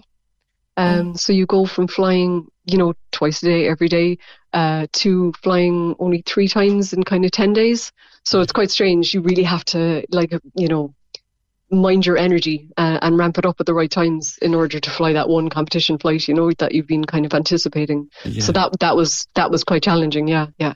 So you talk about flying every day. Are you working now this week? Where where are you headed in the next few days? Like, Uh, with work flying, yeah, I'm on duty later this afternoon. Uh, I'm doing some uh, Londons out of Cork, so I'm doing the Heathrow run. Um, And uh, I, I think I'm, yeah, I'm in the middle of my week right now, so I, I've got uh, a few more European duties before my, my Christmas time off. Yeah. excellent. All right. Okay. Well, we can assure listeners who will recognise your name and maybe recognise your voice on an intercom, you won't be doing a loop the loop over Heathrow. Just No, no, no, I promise not. No, I have no intention. it will be very civilized, very straight and level all the way to Heathrow.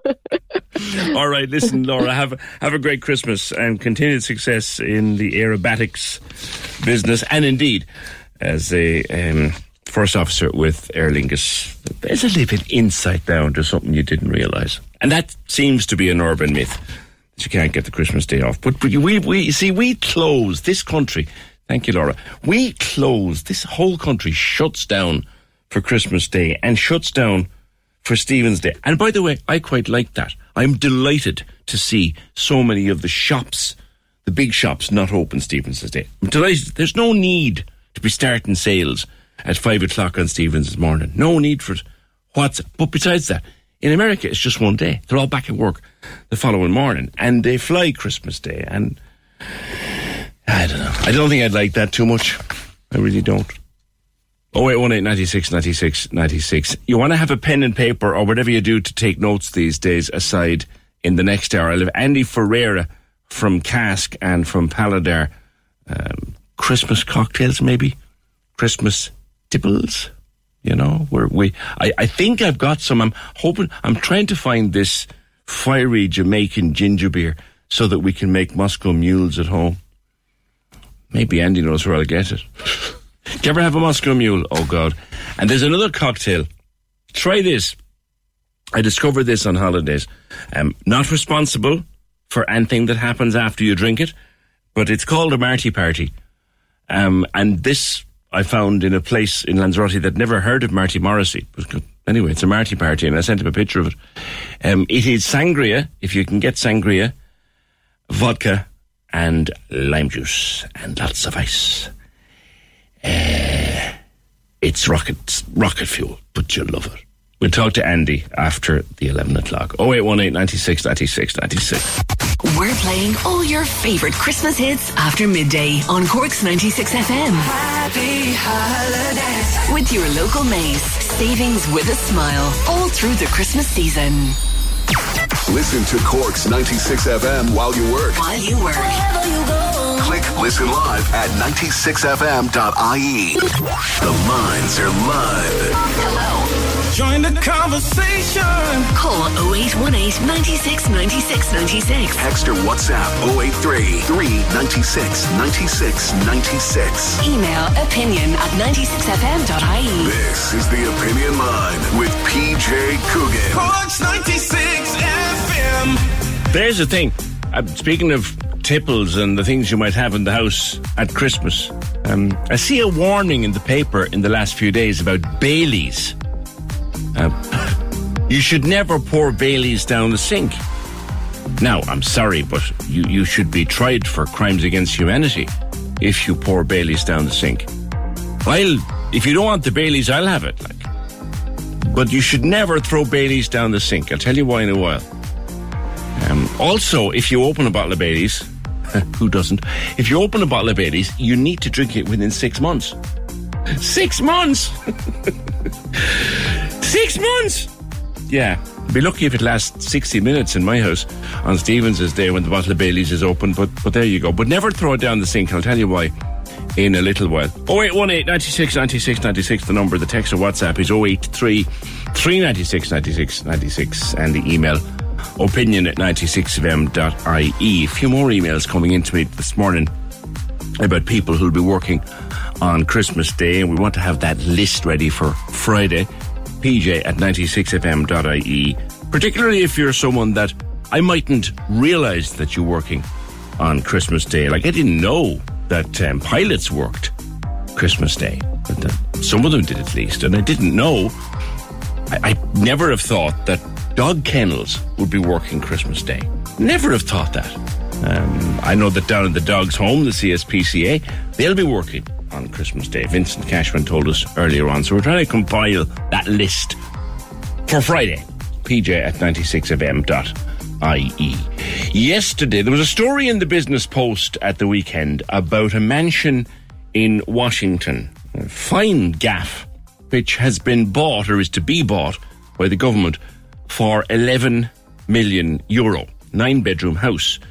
And it was being rented up to now as residents and offices for the Irish ambassador to uh, the US. And it came out in the Business Post at the weekend that the government is buying it for 11 million euro. And the man who came to us with that story yesterday was very annoyed about it. He thought it was an awful waste of taxpayers' money at a time when we have a housing crisis, at a time when there's people queuing up outside penny dinners and feed Cork. Jim was the man's name. Uh, he was really put out by the spending of that money on a, a, mansion for the Irish ambassador to the US. Now, look, she can't live in a two up, two down. You know, she can't live in a, in a one bedroom flat uh, down a back street in Washington, D.C. But at the same time, uh, he was put out about spending that kind of money. And th- there's more to that discussion than, than meets the eye. Some people making the point, Kevin was making the point yesterday, in fact, look, that'll be more than just a gaff. It'll be a place for a lot of work to be done, and there'll be a lot of work conducted in the offices in that house, which will be a benefit to this country. Uh, you're thinking, Stephen, that, that it may actually be money well spent. Good morning. Morning, Peter. Indeed, yeah. Um, I think it could be uh, a very good use of it. You think the 11 million euros or 12 million dollars or whatever is a grand headline grabbing figure. Right. Right? The thing is rented. So how much are we paying in rent? I have no idea. But like if we're paying, if it's half a million a year, just for argument's sake, the rent is only most likely going to go up, increase. So if they buy the thing for 12 million, they have it paid for in 24 years, they have an appreciating asset, so, and with, without ongoing payments on it. So I think, you know, as I said, $12 million, 11 million euro, grand headline grabbing figure. But you have to look at sort of, as I said, the bigger picture. Mm. Jim's point was that there's a queue outside the penny dinners, and we're spending 11 million quid on a gaff for an ambassador. Mm. Yeah, but my, my point being that it's all about uh, getting the best value for your buck and constantly paying a million, uh, half a million, a million, whatever it is, euro a year, to me is a bigger waste of taxpayers' money. When you could actually buy the thing, and if they wanted to flog it down the road, if things were really, really bad, it could probably be an appreciating asset anyway. Yeah. And would you think that we need a nine bedroomed mansion uh. with a cinema and a swimming pool? Well, that might be a bit, but, but like you, you, you look at embassies all over the world for any country. I mean, they're gen- uh, uh, ambassadors' residents. They're generally, as you say, not a two up, two down. No. So, um, and we're talking about Washington, um, where Ireland has a reasonably good uh, reputation and a reasonably good say in some of what goes on. And that's a bit of prestige. And if you're having, if you're hosting stuff for the ambassador's residence, um, you can do it on a three or four bedroom. So, yeah, I mean, I, a lot of it is probably perception, but but that, that that's the way those things kind of work. Is it a fair we- comment, Stephen, would you think? not. Is it a fair comment that, yes, we're a small country, um, but we punch way above our weight. And in Washington, D.C., we enjoy certain unique privileges, one of them being a meeting every single year with the incumbent president on our national holiday, which I don't think anybody else can boast in the world. And we need to be shown to punch above our weight by, by investing in a decent, a decent office for our embassy. Yeah, that's what I would be. That, that would be my take on it. And as I said, um, why bother renting the place if the thing, you if you can buy it and you, you know. Um, and that to me is a more prudent use of time. As I said, the, the, the 11, 12 million uh, uh, uh, in the current climate is a grand headline grabbing figure. But in the whole scheme of things, if you look at the, the like, it's infinitesimal in the in in in the budget of the of the country. And another way of looking at it. Yes, yes. Here's something else as well that's come up, Stephen. You may or may not know about this one. This is you. You've seen the picture of the house, uh, but there is a the Embassy of Ireland in Washington is located at Massachusetts Avenue, and was bought by the Irish state in 1949. So. We already have a building in Washington D.C. Is this a second one? Is that where the office? Is this just a residence for the ambassador? In which case, Well, that could true. be that might put a different twist on it. Like. Well, yeah, but in, in a lot of the situations, the, the ambassador's residence is actually used for entertaining as opposed to the office of the embassy itself. Hmm.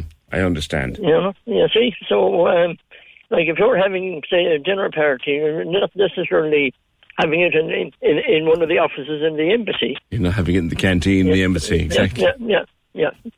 You know? So, as I said, the thing is there anyway. We're paying for it. We're paying whatever the rent is. So, as I said, headline grabbing figure is grand, but we look at the bigger picture in my book. Fair point. Stephen, thank you very much. Stephen O'Callaghan. That's the latest.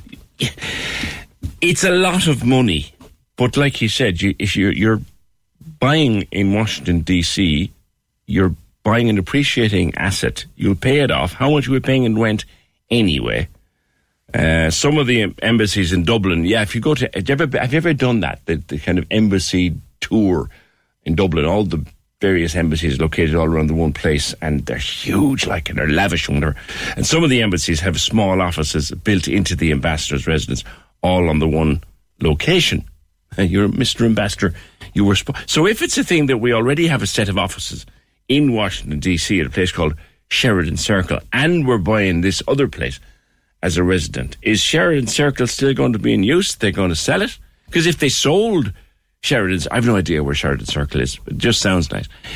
If they sold it, they might half pay for the new gaff, which has a swimming pool and and a cinema. Do you know though? I was talking. I remember my my, my good pal, and we were we were in school together, myself and, and Dan Kiely, uh, Dan and Linda, of course, of Voxpro, Stroke, Telus, and many other such huge ventures in between. I remember talking to Dan over a pint in Barry's a few years ago, and we were chatting about this, and he was just back from the States, and he'd gotten invited to one of the functions that happens around St. Patrick's Day. And at that stage, himself and Linda were major players internationally and tour, and they still are. But I remember him saying to me, I got invited, he said, and I had no particular person to meet or nobody to be dealing with, but I was invited and I went and put on my best bib and ducker and went there for St. Patrick's Day. And he said the amount of business being quietly done over coffee and canapes and maybe even little wet glasses would knock your socks off, he said.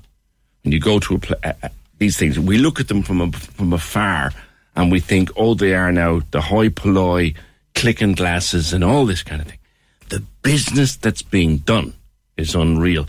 Yeah, every time, Fergal's reminding me here, every time you hear about an ambassador's residence, do you remember the ad? Do you remember the ad for Ferrero Rocher? We'd find it somewhere if we went looking for it. There was an ad, do you remember that? The Ferrero Rocher, the ambassador's residence. Remember those? It's there. It's there somewhere. We'll find it.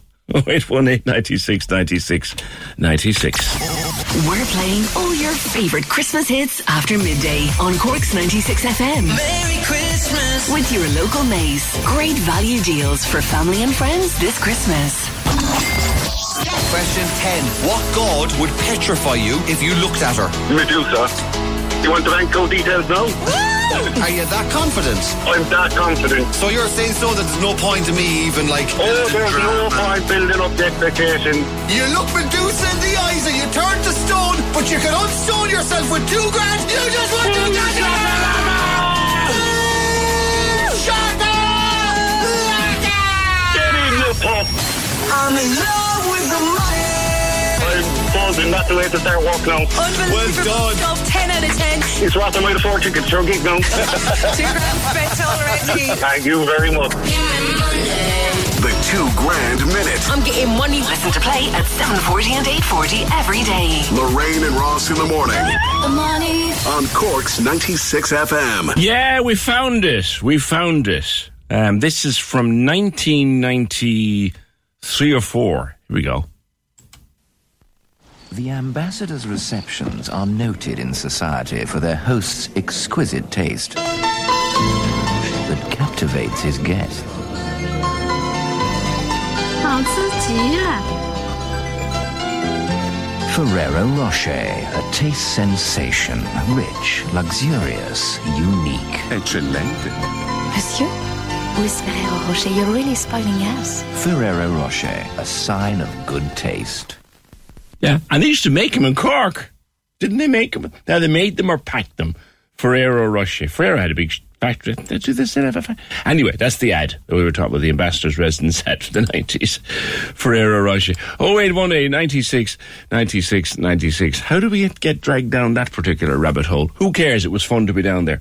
Robert says, when you're discussing this, think of another house sale that made the news recently. The house in Kinsale, lovely house, a private residential house, five million.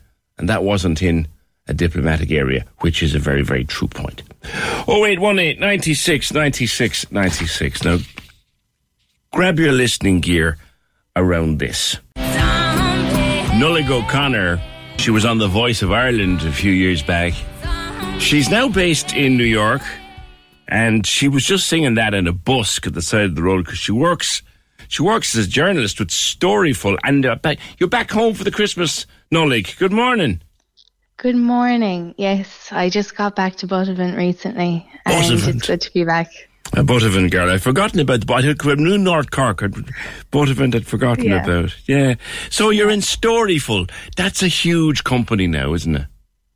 Yeah, it's part of News Corp now. It used to be started off in Dublin with Mark Little, and it just got bigger, and they found value in it, and uh, yeah, so now in the middle of New York City, but we also have the Dublin office, Sydney, and London as well. Yeah. How long you been in New York now? Would you believe it's actually so on New Year's Eve? It's going to be ten years since I first immigrated. Good lord. I was looking back at the the Voice of Ireland archives, and it's I, I'd forgotten how long ago it was since you were in. Was it the first series you were in? It was the first series, yeah. Uh, I was in college, told nobody I was going, and yeah, that happened. And So- do you still sing? I mean, obviously you do it when you see a guy busking, but do you still sing Uh-huh. at all? I actually I I sing to myself in my room. That's about it. just so I know, but like just that video, like I don't know why it keeps coming back. Like it um I remember the evening like really well that I was out with my friend Nora and I actually had a very good day at Storyful. Like I love my job, I love what I do. Um and I just felt really good about my ability for some reason. And we were walking through Union Square. I saw the guy, he had a sign, come play a song with me.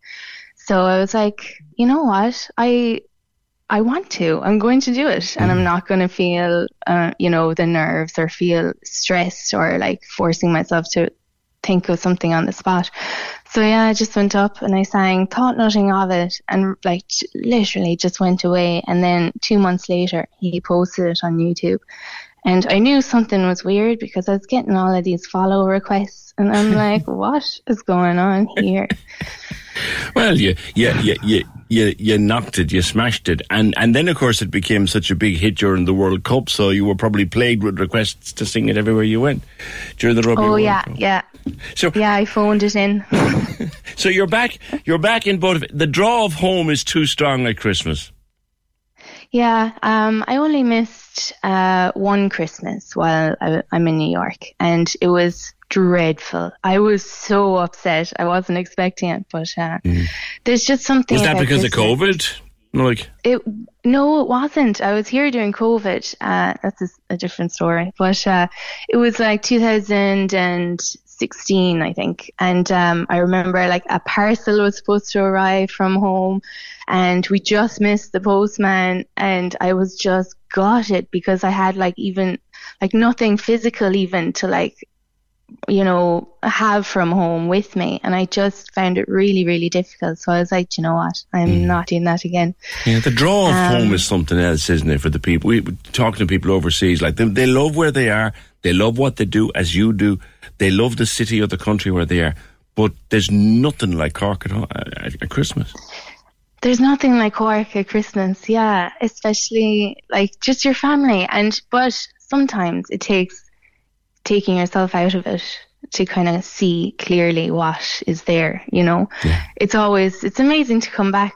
Always like that feeling is really nice too. Yeah, yeah. So I'm not sure if it would feel the same always unless you were living abroad. You know. What's what's life like in New York at the moment? I mean, Storyful is a huge company now, as you said, and you're you're there with, with them a few years. Outline for, for listeners what what what Storyful does. So we we verify social media content that relates to breaking news. So imagine uh, an earthquake happened in Japan. We would get an alert on that and then jump on social media. So that could be X, Facebook, Twitter, or sorry, X and um, Instagram, social media platforms looking for videos that people in that location have posted from the scene. It could be rubble, it could be something shaking, it could be even like written updates like, oh my God, what was that noise? All of this stuff. So we would kind of trawl through the latest information coming out in real time around uh, something that happened essentially. And we would get in contact with them, we would talk to them and ask them if they recorded video, ask them to send it, and then we write it up super fast, put it on Newswire, and then our news clients can download that and then report on it. Ver- So, um, verification would- is a lot. I remember when Mark started Story, Storyful, he gave a couple of interviews. I mean, I think it, I think I might even have talked to him here about it. He gave a couple of interviews where he said there's so much nonsense out there on social media that there's an opening in the market for for proper journalists to filter the facts and make sure that that's all that gets published, and that's what you do. Yeah, absolutely. We post or we sorry, we write like factual information um, as we know them in real time. What have authorities said? What have local officials said? What are people on the ground saying? And trying to merge those all together to figure out what is actually going on here. Um, we and to verify something, it's it's mainly like talking to the source enough. Um, Mm, for the location, we would uh, try and confirm that using like map imagery, Yeah. and then the date we'd have to corroborate with like uh, official statements, authority statements, and stuff like that. Old, old, good old fashioned gumshoe journalism. There's not a lot of it left, and it's great to see Storyful doing so well and doing it. Living in New York for 10 years versus living at home in, in Cork. Like, what's it, what's the cost of living like over there? Now, I haven't been to New York for yonks, so what's the cost of living like?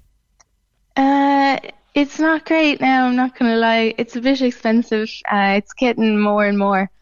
Um, but you know, I was in the, I was in Centra, or no, I was in like a supermarket uh, recently, and I saw bananas were like two something, and I'm like, that is literally the only thing I've seen in Ireland that costs more than in New York. Really? In New York, they're like, yeah, in New York, a bunch of bananas is like sixty cents. So I was like taken aback. But anyway, they must have been organic. I don't know. Well, they're slightly But, further uh, to travel as well, I suppose, to get here. yeah, I suppose. but um, what else? I mean, rent is like astronomical as well. Um, I want to like see if I can move out of like to another apartment, but uh, Jesus, the rent is actually kind of scary. Um, to and then like for like for groceries and living, I mean, I'm it's just it's very expensive, and you do need to budget. Yeah. So it's the same anywhere. I'm sure like here it's not much better, but it's all about just being better with your money, which I really need to do.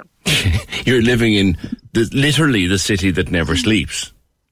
Yes, and I'm in Manhattan as well, so like I really just talk about to- being the beaten heart of it, like. I know. yeah, it's not it's not easy. Uh, when you step outside the door, you just feel compelled to like spend money. Like it's really weird. You see, You- you see a bodega. Could nearly cost you money to step out the door. no, it does. Like, you never lost that um, North Cork accent. No. and that's because I work I work with some Irish people in um, the New York office in Right. Storyful. They're from Kerry, and Ah, they uh, keep you so grounded. kind of they do they do. Um, but uh, it kind of it brought it kept my accent going because it was slipping away there in the middle, but I got it back. So. Yeah. Do, you- do you, is there? There's clearly an Irish community in, in Storyful, but do you get involved with Irish clubs? Do you go- do you go to Irish bars? Do you do all Irish things? I like. Is are you really like the uh, the Irish girl in New York, or have you infiltrated New York, if you want? Or are you still just are the Irish in New York? Are they still just the Irish in New York? If you know what I'm trying to get at here. Um, I'm not the Irish girl in New York, to be honest. I like my Irish friends are the Storyful crew, and uh, before that, it, I was mainly surrounded by uh, like American people because I, I just thought, you know, I'm here in New York. Um, I'm going, to, but I did start. I will say when I first arrived in New York, I reached out to certain people um, who were advised to me that I should reach out to, who did help me um, at the start, especially with journalism. Um, but I go to Irish bars. I go to the GAA finals, Oh, like do the you? football and the hurling. I do. Um, and like Cork have a good chance eventually. We just need time. and um, we yeah, and that, that's good crack. But they're they're like one day a year kind of thing. Um, and then I go to Irish consulate events, or there was something at the Irish UN headquarters, which is really good. And you do meet people in that kind of realm of like networking and different Irish professionals, which is really interesting. So I'd highly advise like any Irish coming over to like go to those kind of events because Yeah. they are Yeah. really interesting. There's the thing. If anyone is thinking of going over, and there's lots of people emigrating for a year or two uh, just to see the world now, if someone is landing in, in New York, what's the first couple of things that they need to do to settle? Um, they need to before they arrive. I'd say look up who, look up what you want to do, figure out that, and then go from there. Um, reach out to people who are there already, and just be like, "I'm planning on doing this. If you are around for a coffee." You know, that would be great. Please let me know. Thank you for your time. Stuff like that. I'd also just um, kind of use your initiative as well. If you know what you want to do, then like they don't even need to be Irish. Like contact the HR office, contact like different. If you can find an email for whatever company you want to work at or a person you want to work with, Mm. you know, email them and like ask them for their advice for any help because everyone carries advice and we all started somewhere. Yeah. Um, so I It- would say it- don't be afraid. It used to be a thing in, in the 80s and into the 90s that you could you'd get off a plane, get a cab or a subway into town, find an Irish bar, announce yourself and say, I need work, and work would be found. Now, I imagine that has changed. no, no, that doesn't exist. I don't know who said that now. No? no. Back in the I- 80s, I would have known a few fellas that did that, yeah. Right. God. Well, that is absolutely mad. Turn up in an Irish imagine that. turn up in an Irish bar. Uh, I need work. What do you do? I'm a plumber, and there'd be a some work would be found. Now, there was no paperwork involved here, but like you know, Yeah. wow. Well, yeah.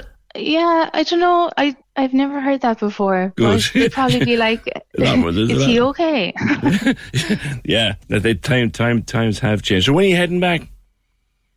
Um, heading back just after Christmas, so I think it's the third of January. Okay. So a bit of time. Nice little break. Nice little break. Yeah, it is nice. So, um, oh, and just for that zombie video as well, can I just add that in the there's like a long version he put up, and he kept asking me questions, and I just really wanted him to stop asking me questions because I was getting increasingly nervous. Like, oh my god, I, why am I doing this? And uh, I made it sound like Limerick is a small town outside of Mallow, but I was getting confused.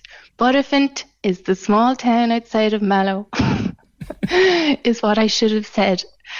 And I was getting confused in my brain, which happened in that response. I don't think anybody picked up. But I I did. I did watch No, the whole six and a half minutes. By the way, Right. Well, no, some people did, and some angry Limerick people were like, Oh, "We God. should cop on the big Egypt." ah, yeah, that's that. But that's them on a good day.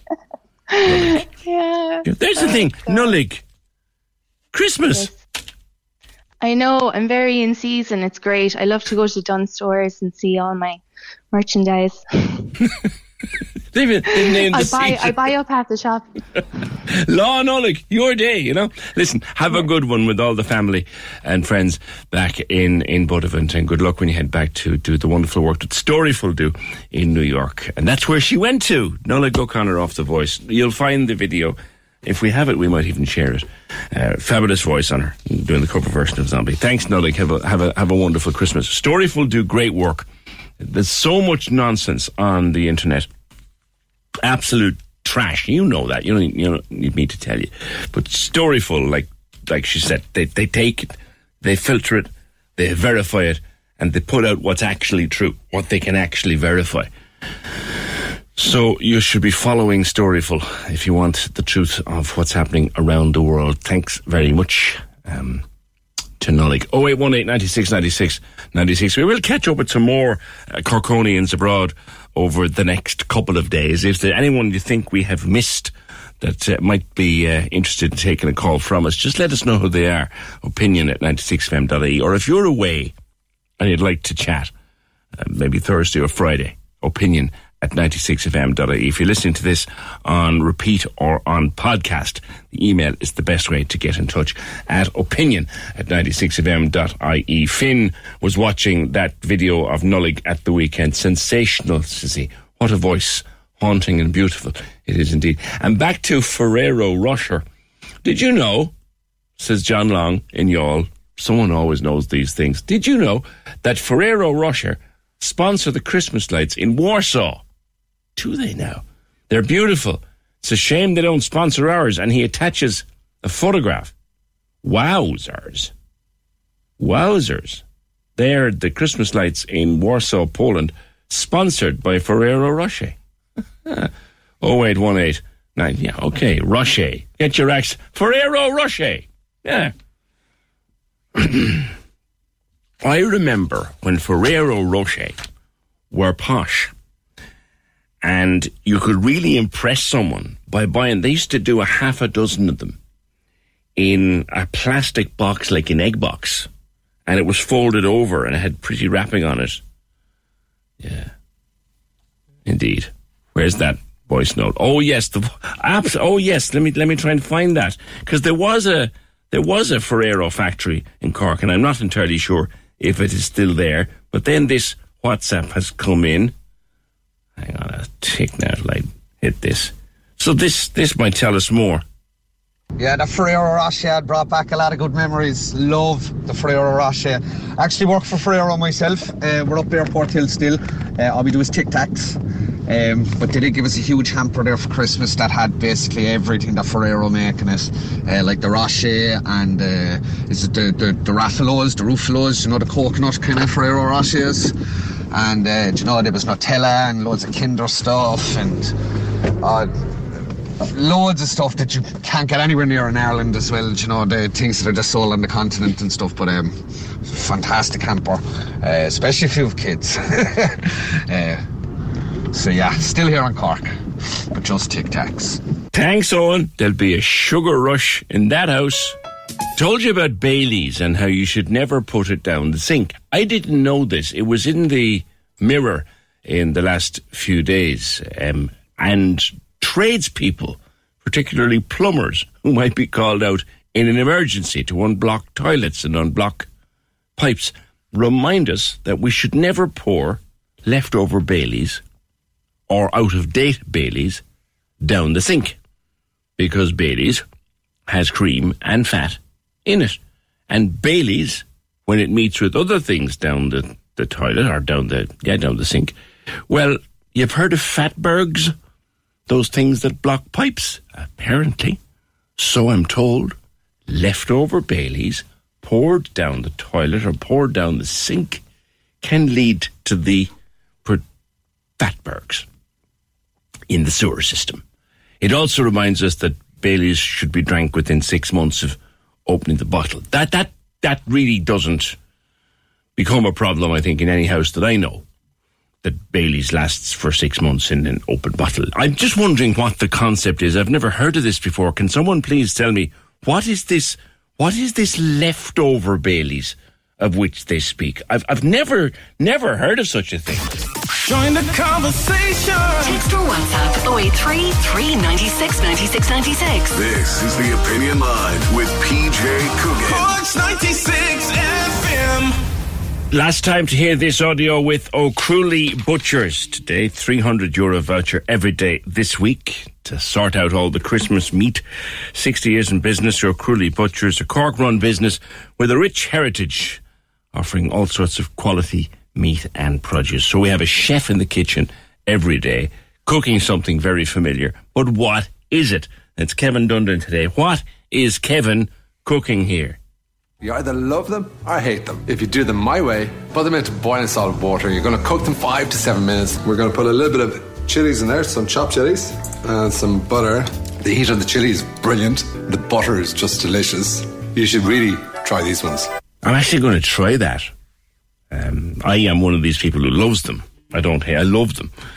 Um, you can do them plain. You should probably put them into the ham water as well. Don't boil them on their own. Put them into the ham water. Do that kind of thing. But definitely the chilies and the butter. Oh, that sounds great. Sounds marvellous. We'll have someone in a minute for our 300 euro voucher. Text in to 083 396 96 96. Now, John O'Donovan, you and I, we have more in common, my friend, than you thought because my first job was in Roches stores all those years ago. Good morning. Good morning. How are you, sir? Good. I worked there.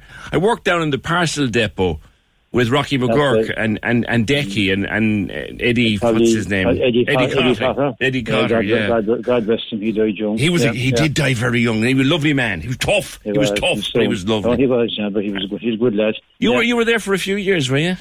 I was there for 20 years. Oh, Long time. It was indeed. But um, what used to happen every year, I mean, can I mention the manager's name? Because he, if he's listening, he'll probably get a laugh out of it himself because he's still alive. Uh, John Mackin, do you remember John Mackin? I do, of course. I remember John. Yeah, yeah, yeah. Yeah. No, he's still here, have to, in fairness, and and good luck to him. Um, but every Christmas week, that time you wouldn't get the stuff paid into your bank or your wages, right? Uh, he would come round with the Christmas box and he would have a load of envelopes and he would come down to our section and he would hand them out and wish you happy Christmas, like a little brown envelope with your Christmas box bonus inside in it. No, he came round this year and I was inside in the toilet, right? Just pure coincidence I happened to be in there. So he shoved it under the door. So I said, oh my God, this is uh, Mr. Mackin, the boss is outside, and I was in the toilet, and he shoved it under the door. Yes, you harm. So he went away. But fast forward to the following year, PJ, he came around again, Christmas week, with the Christmas box in the envelopes. Where was I? In the toilet. the toilet again. Now, it, it looked like for all the world, PJ, that I never came out of the toilet since the year before. Right? to him it did anyway, right? So this time he didn't shove it under the door. He knocked at the door and they came out, looked at me with a head of face, you know, like a bag of spanners, and he handed me the, the bonus. And he said, you know something, John? He said, you're the most predictable man in the company. He said, when I'm looking for you, I know exactly where to find you. no, fast forward the third year, PJ. Coming up to Christmas week, you knew what, what day he would come. I was like a guy suffering from chronic constipation. I thought I didn't look in the hospital because I was terrified of my life to go into the toilet. I said, if I go into the toilet now, if nature calls, I guarantee you, I'll be inside there. He'll come around the exact time I'm inside. And if I'm in there the third year running, my job is gone. he was nice man, John. Ah, he was, but he, he did come around anyway, and I did get the Christmas box, and I was never so relieved to see the back of anyone when he went away.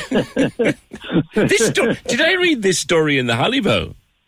No, that's the one about Stanley Roche, uh, but they don't mention me. But that's the um, Stanley uh, was caught short and he was knocking on the door. But what the lads used to do, PJ, if you were inside in the toilet, they'd put on a mumbling voice and it's uh, Mr. Roche here, can you use the toilet? And of course, just to get you, you just have your get ready, to do your business, and you'd have to come out then. But they still when you just taking a rise of whoever was inside there. But Stanley came up one day, he was caught short, he knocked at the door and he said, Can you use the toilet, please? This is Mr. Roche. And the the what the message he got back was "f off." Everyone is saying that, and it was him. well, it was him, yeah, but that's in the Holly Bough. But I'm not mentioned, but that's I'm the actual person who said that. Oh my God! I wouldn't put it past you. I wouldn't put it past you. Well, I didn't know what you said that was one of the last messing as course. usual. You know what I mean? Didn't realise it was the man himself. Do you know what? I- Isn't it amazing, John? People who worked in Roches stores so many years ago, they, they they still have reunions, and they still. It's kind of. I worked in Roches. Oh, I worked in Roches too. There was something special about it, wasn't there? It was, and I tell you, I meet people still to this day, PJ, and they miss the shop itself, like, because, like, I mean, there was a unique relationship with the staff inside there. You had grandmothers bringing their daughters in, and you had the grandchildren coming in. They knew the butchers by their first name. They knew the girls by their first name. Everybody knew where everybody was from. I mean, even if they, they, they, someone had curtains and they were going, they weren't sure of the drop of the curtain, like I mean, the length and, and the drop of the curtain to the floor. The girl would ask them because there were so many people walking from every part of the. Uh, the they say, "Where are you living?" They'd say, "I'm Zoe Gardens." Oh yeah, this is what you need. The girl would know because she knew someone, or she was living there herself, and she could tell the incredible place, customer. it? It was unique. It was. And And can you remember, John? Was there ever a parcel depot done anywhere else that you'd buy your people? Do, I had to explain it to someone one time. You Mm. buy your shopping, you'd pay for it, and they give you a number on a sticker. That's right. And then you went downstairs, and you got your shopping in the box or the bags, and then even I- and I used to carry it out to the car people because you get a tip. No, yeah, but you could, they, they had a service there. Like, obviously, you you had the girl serving you, but you also a girl packing or a lad who would pack your stuff, then would bring it out to the cafe if you wanted it that way. If you wanted to collect it later, they would bring it over to the parcel depot where you walked, right? And you keep your tab, your tickets.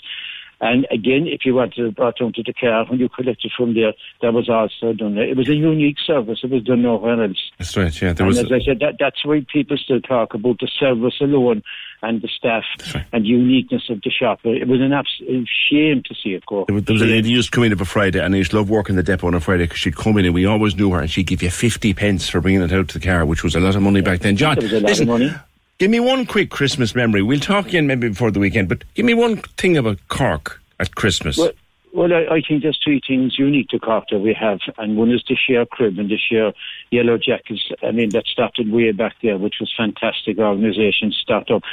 And um, that's unique, the whole Share crib and the Share boys and girls in the street. When you see the yellow jackets, then you know it's coming into Christmas. that's the truth. Uh, yeah, I think the Holly Bough is unique again. You know what I mean? It's iconic. You know, I mean, that is sent all over the world to people uh, in America and Australia and everywhere. I know people who send it away. And the, the, the, in the latter years, I think the Tree of Remembrance there by Brown and Thomas there, which people get a lot of solace from as well. I think there are three unique things of Cork that you won't get anywhere else. You know? Ain't that the truth? John, thank you very much. And if we don't talk before the weekend, have a good Christmas and we'll talk in the new year. Right. What's he what's he cooking? You either love them or hate them. If you do them my way, put them into boiling There's salt the water. answer. Sarah's in Glenmore. Sarah, what's he cooking? He is cooking Brussels sprouts, PJ. And I love them. I love Brussels sprouts as well, although my little boys now would disagree. They actually call them baby cabbages. And they call them baby cabbages and they won't, even if I cook them, the smell straight away, they're saying, oh, yuck, what's that smell? They won't touch them. And I say, you don't know what you're missing. You don't know what's good for you. Well, 300 euros worth of O'Crualaoi Butcher's meat is yours. You've written a Um, poem. Amazing. I was just saying to Emer when I was on the phone, I've written a poem and I said, You'd never guess that I'm really not organised in regards to my Christmas food when I'm down here writing poems, trying to get your attention and be like, Get my meat started. Go on. You've one minute. Read. Um, so it is meat, meat, wonderful meat. It ain't Christmas unless you got plenty of it to eat. Put the feet up after the roast beef and wait for the turkey sambos and evening feast. Stephen say the leftover ham is calling. Don't throw the crumb or I'll be bawling. We'll use every bit, there shall be no waste. We can make a turkey and leek pie and some soup to your taste. Even the fat and the bones will be used, not for the humans, don't get it confused. For our furry friends who'll be very amused, we'll stew it all up, mix it with the boring stuff, give them the flavour of Christmas and a feeling that's festive enough. Well, if that's, culture- if that's not worth a 300 euro voucher, the last two lines were to win this voucher would be a massive help, I must say. So please, please, PJ, could you give us a call? How could we refuse? I'm delighted, PJ. I was just saying to Emer, you've made my Christmas now. Thank you so, so much. You're more than welcome. Happy Christmas to you and the family. And, and they'll, they'll eat the baby habit eventually. Lorraine and Ross in the morning, back tomorrow from 6 a.m. This Cork Christmas story, Miracle on MacCurtain Street. There's some very familiar voices making an appearance in that. Uh, there's another round of Slay or Nay and the two grand minute if you can keep it together. Question six. Jesse Tyler Ferguson was in what TV series for 11 seasons? Haven't a clue. It's a comedy. It's about a family, and they're very modern. Oh, uh, Modern Family. All right, let's have a look at these. Eight was correct. Stanley. I'm sorry. Have you just detonated the atomic bomb in James Bond? You're like, Uh, sorry. I got to question six, is it? you got to question six, yeah. And I got three out of six, is it? You got one, two. You got you got one out of six. One.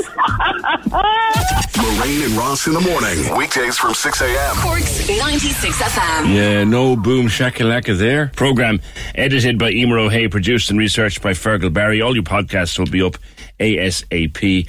Another day closer to the big day. We're back tomorrow just after nine. We're playing all your favourite Christmas hits after midday on Cork's 96 FM. With your local Mace. Amazing value, sure to make you smile this Christmas. Even on a budget, quality is non-negotiable. That's why Quince is the place to score high-end essentials at 50 to 80% less than similar brands. Get your hands on buttery soft cashmere sweaters from just 60 bucks, Italian leather jackets, and so much more. And the best part about Quince, they exclusively partner with factories committed to safe, ethical, and responsible manufacturing. Elevate your style without the elevated price tag with Quince. Go to quince.com slash upgrade for free shipping and 365-day returns.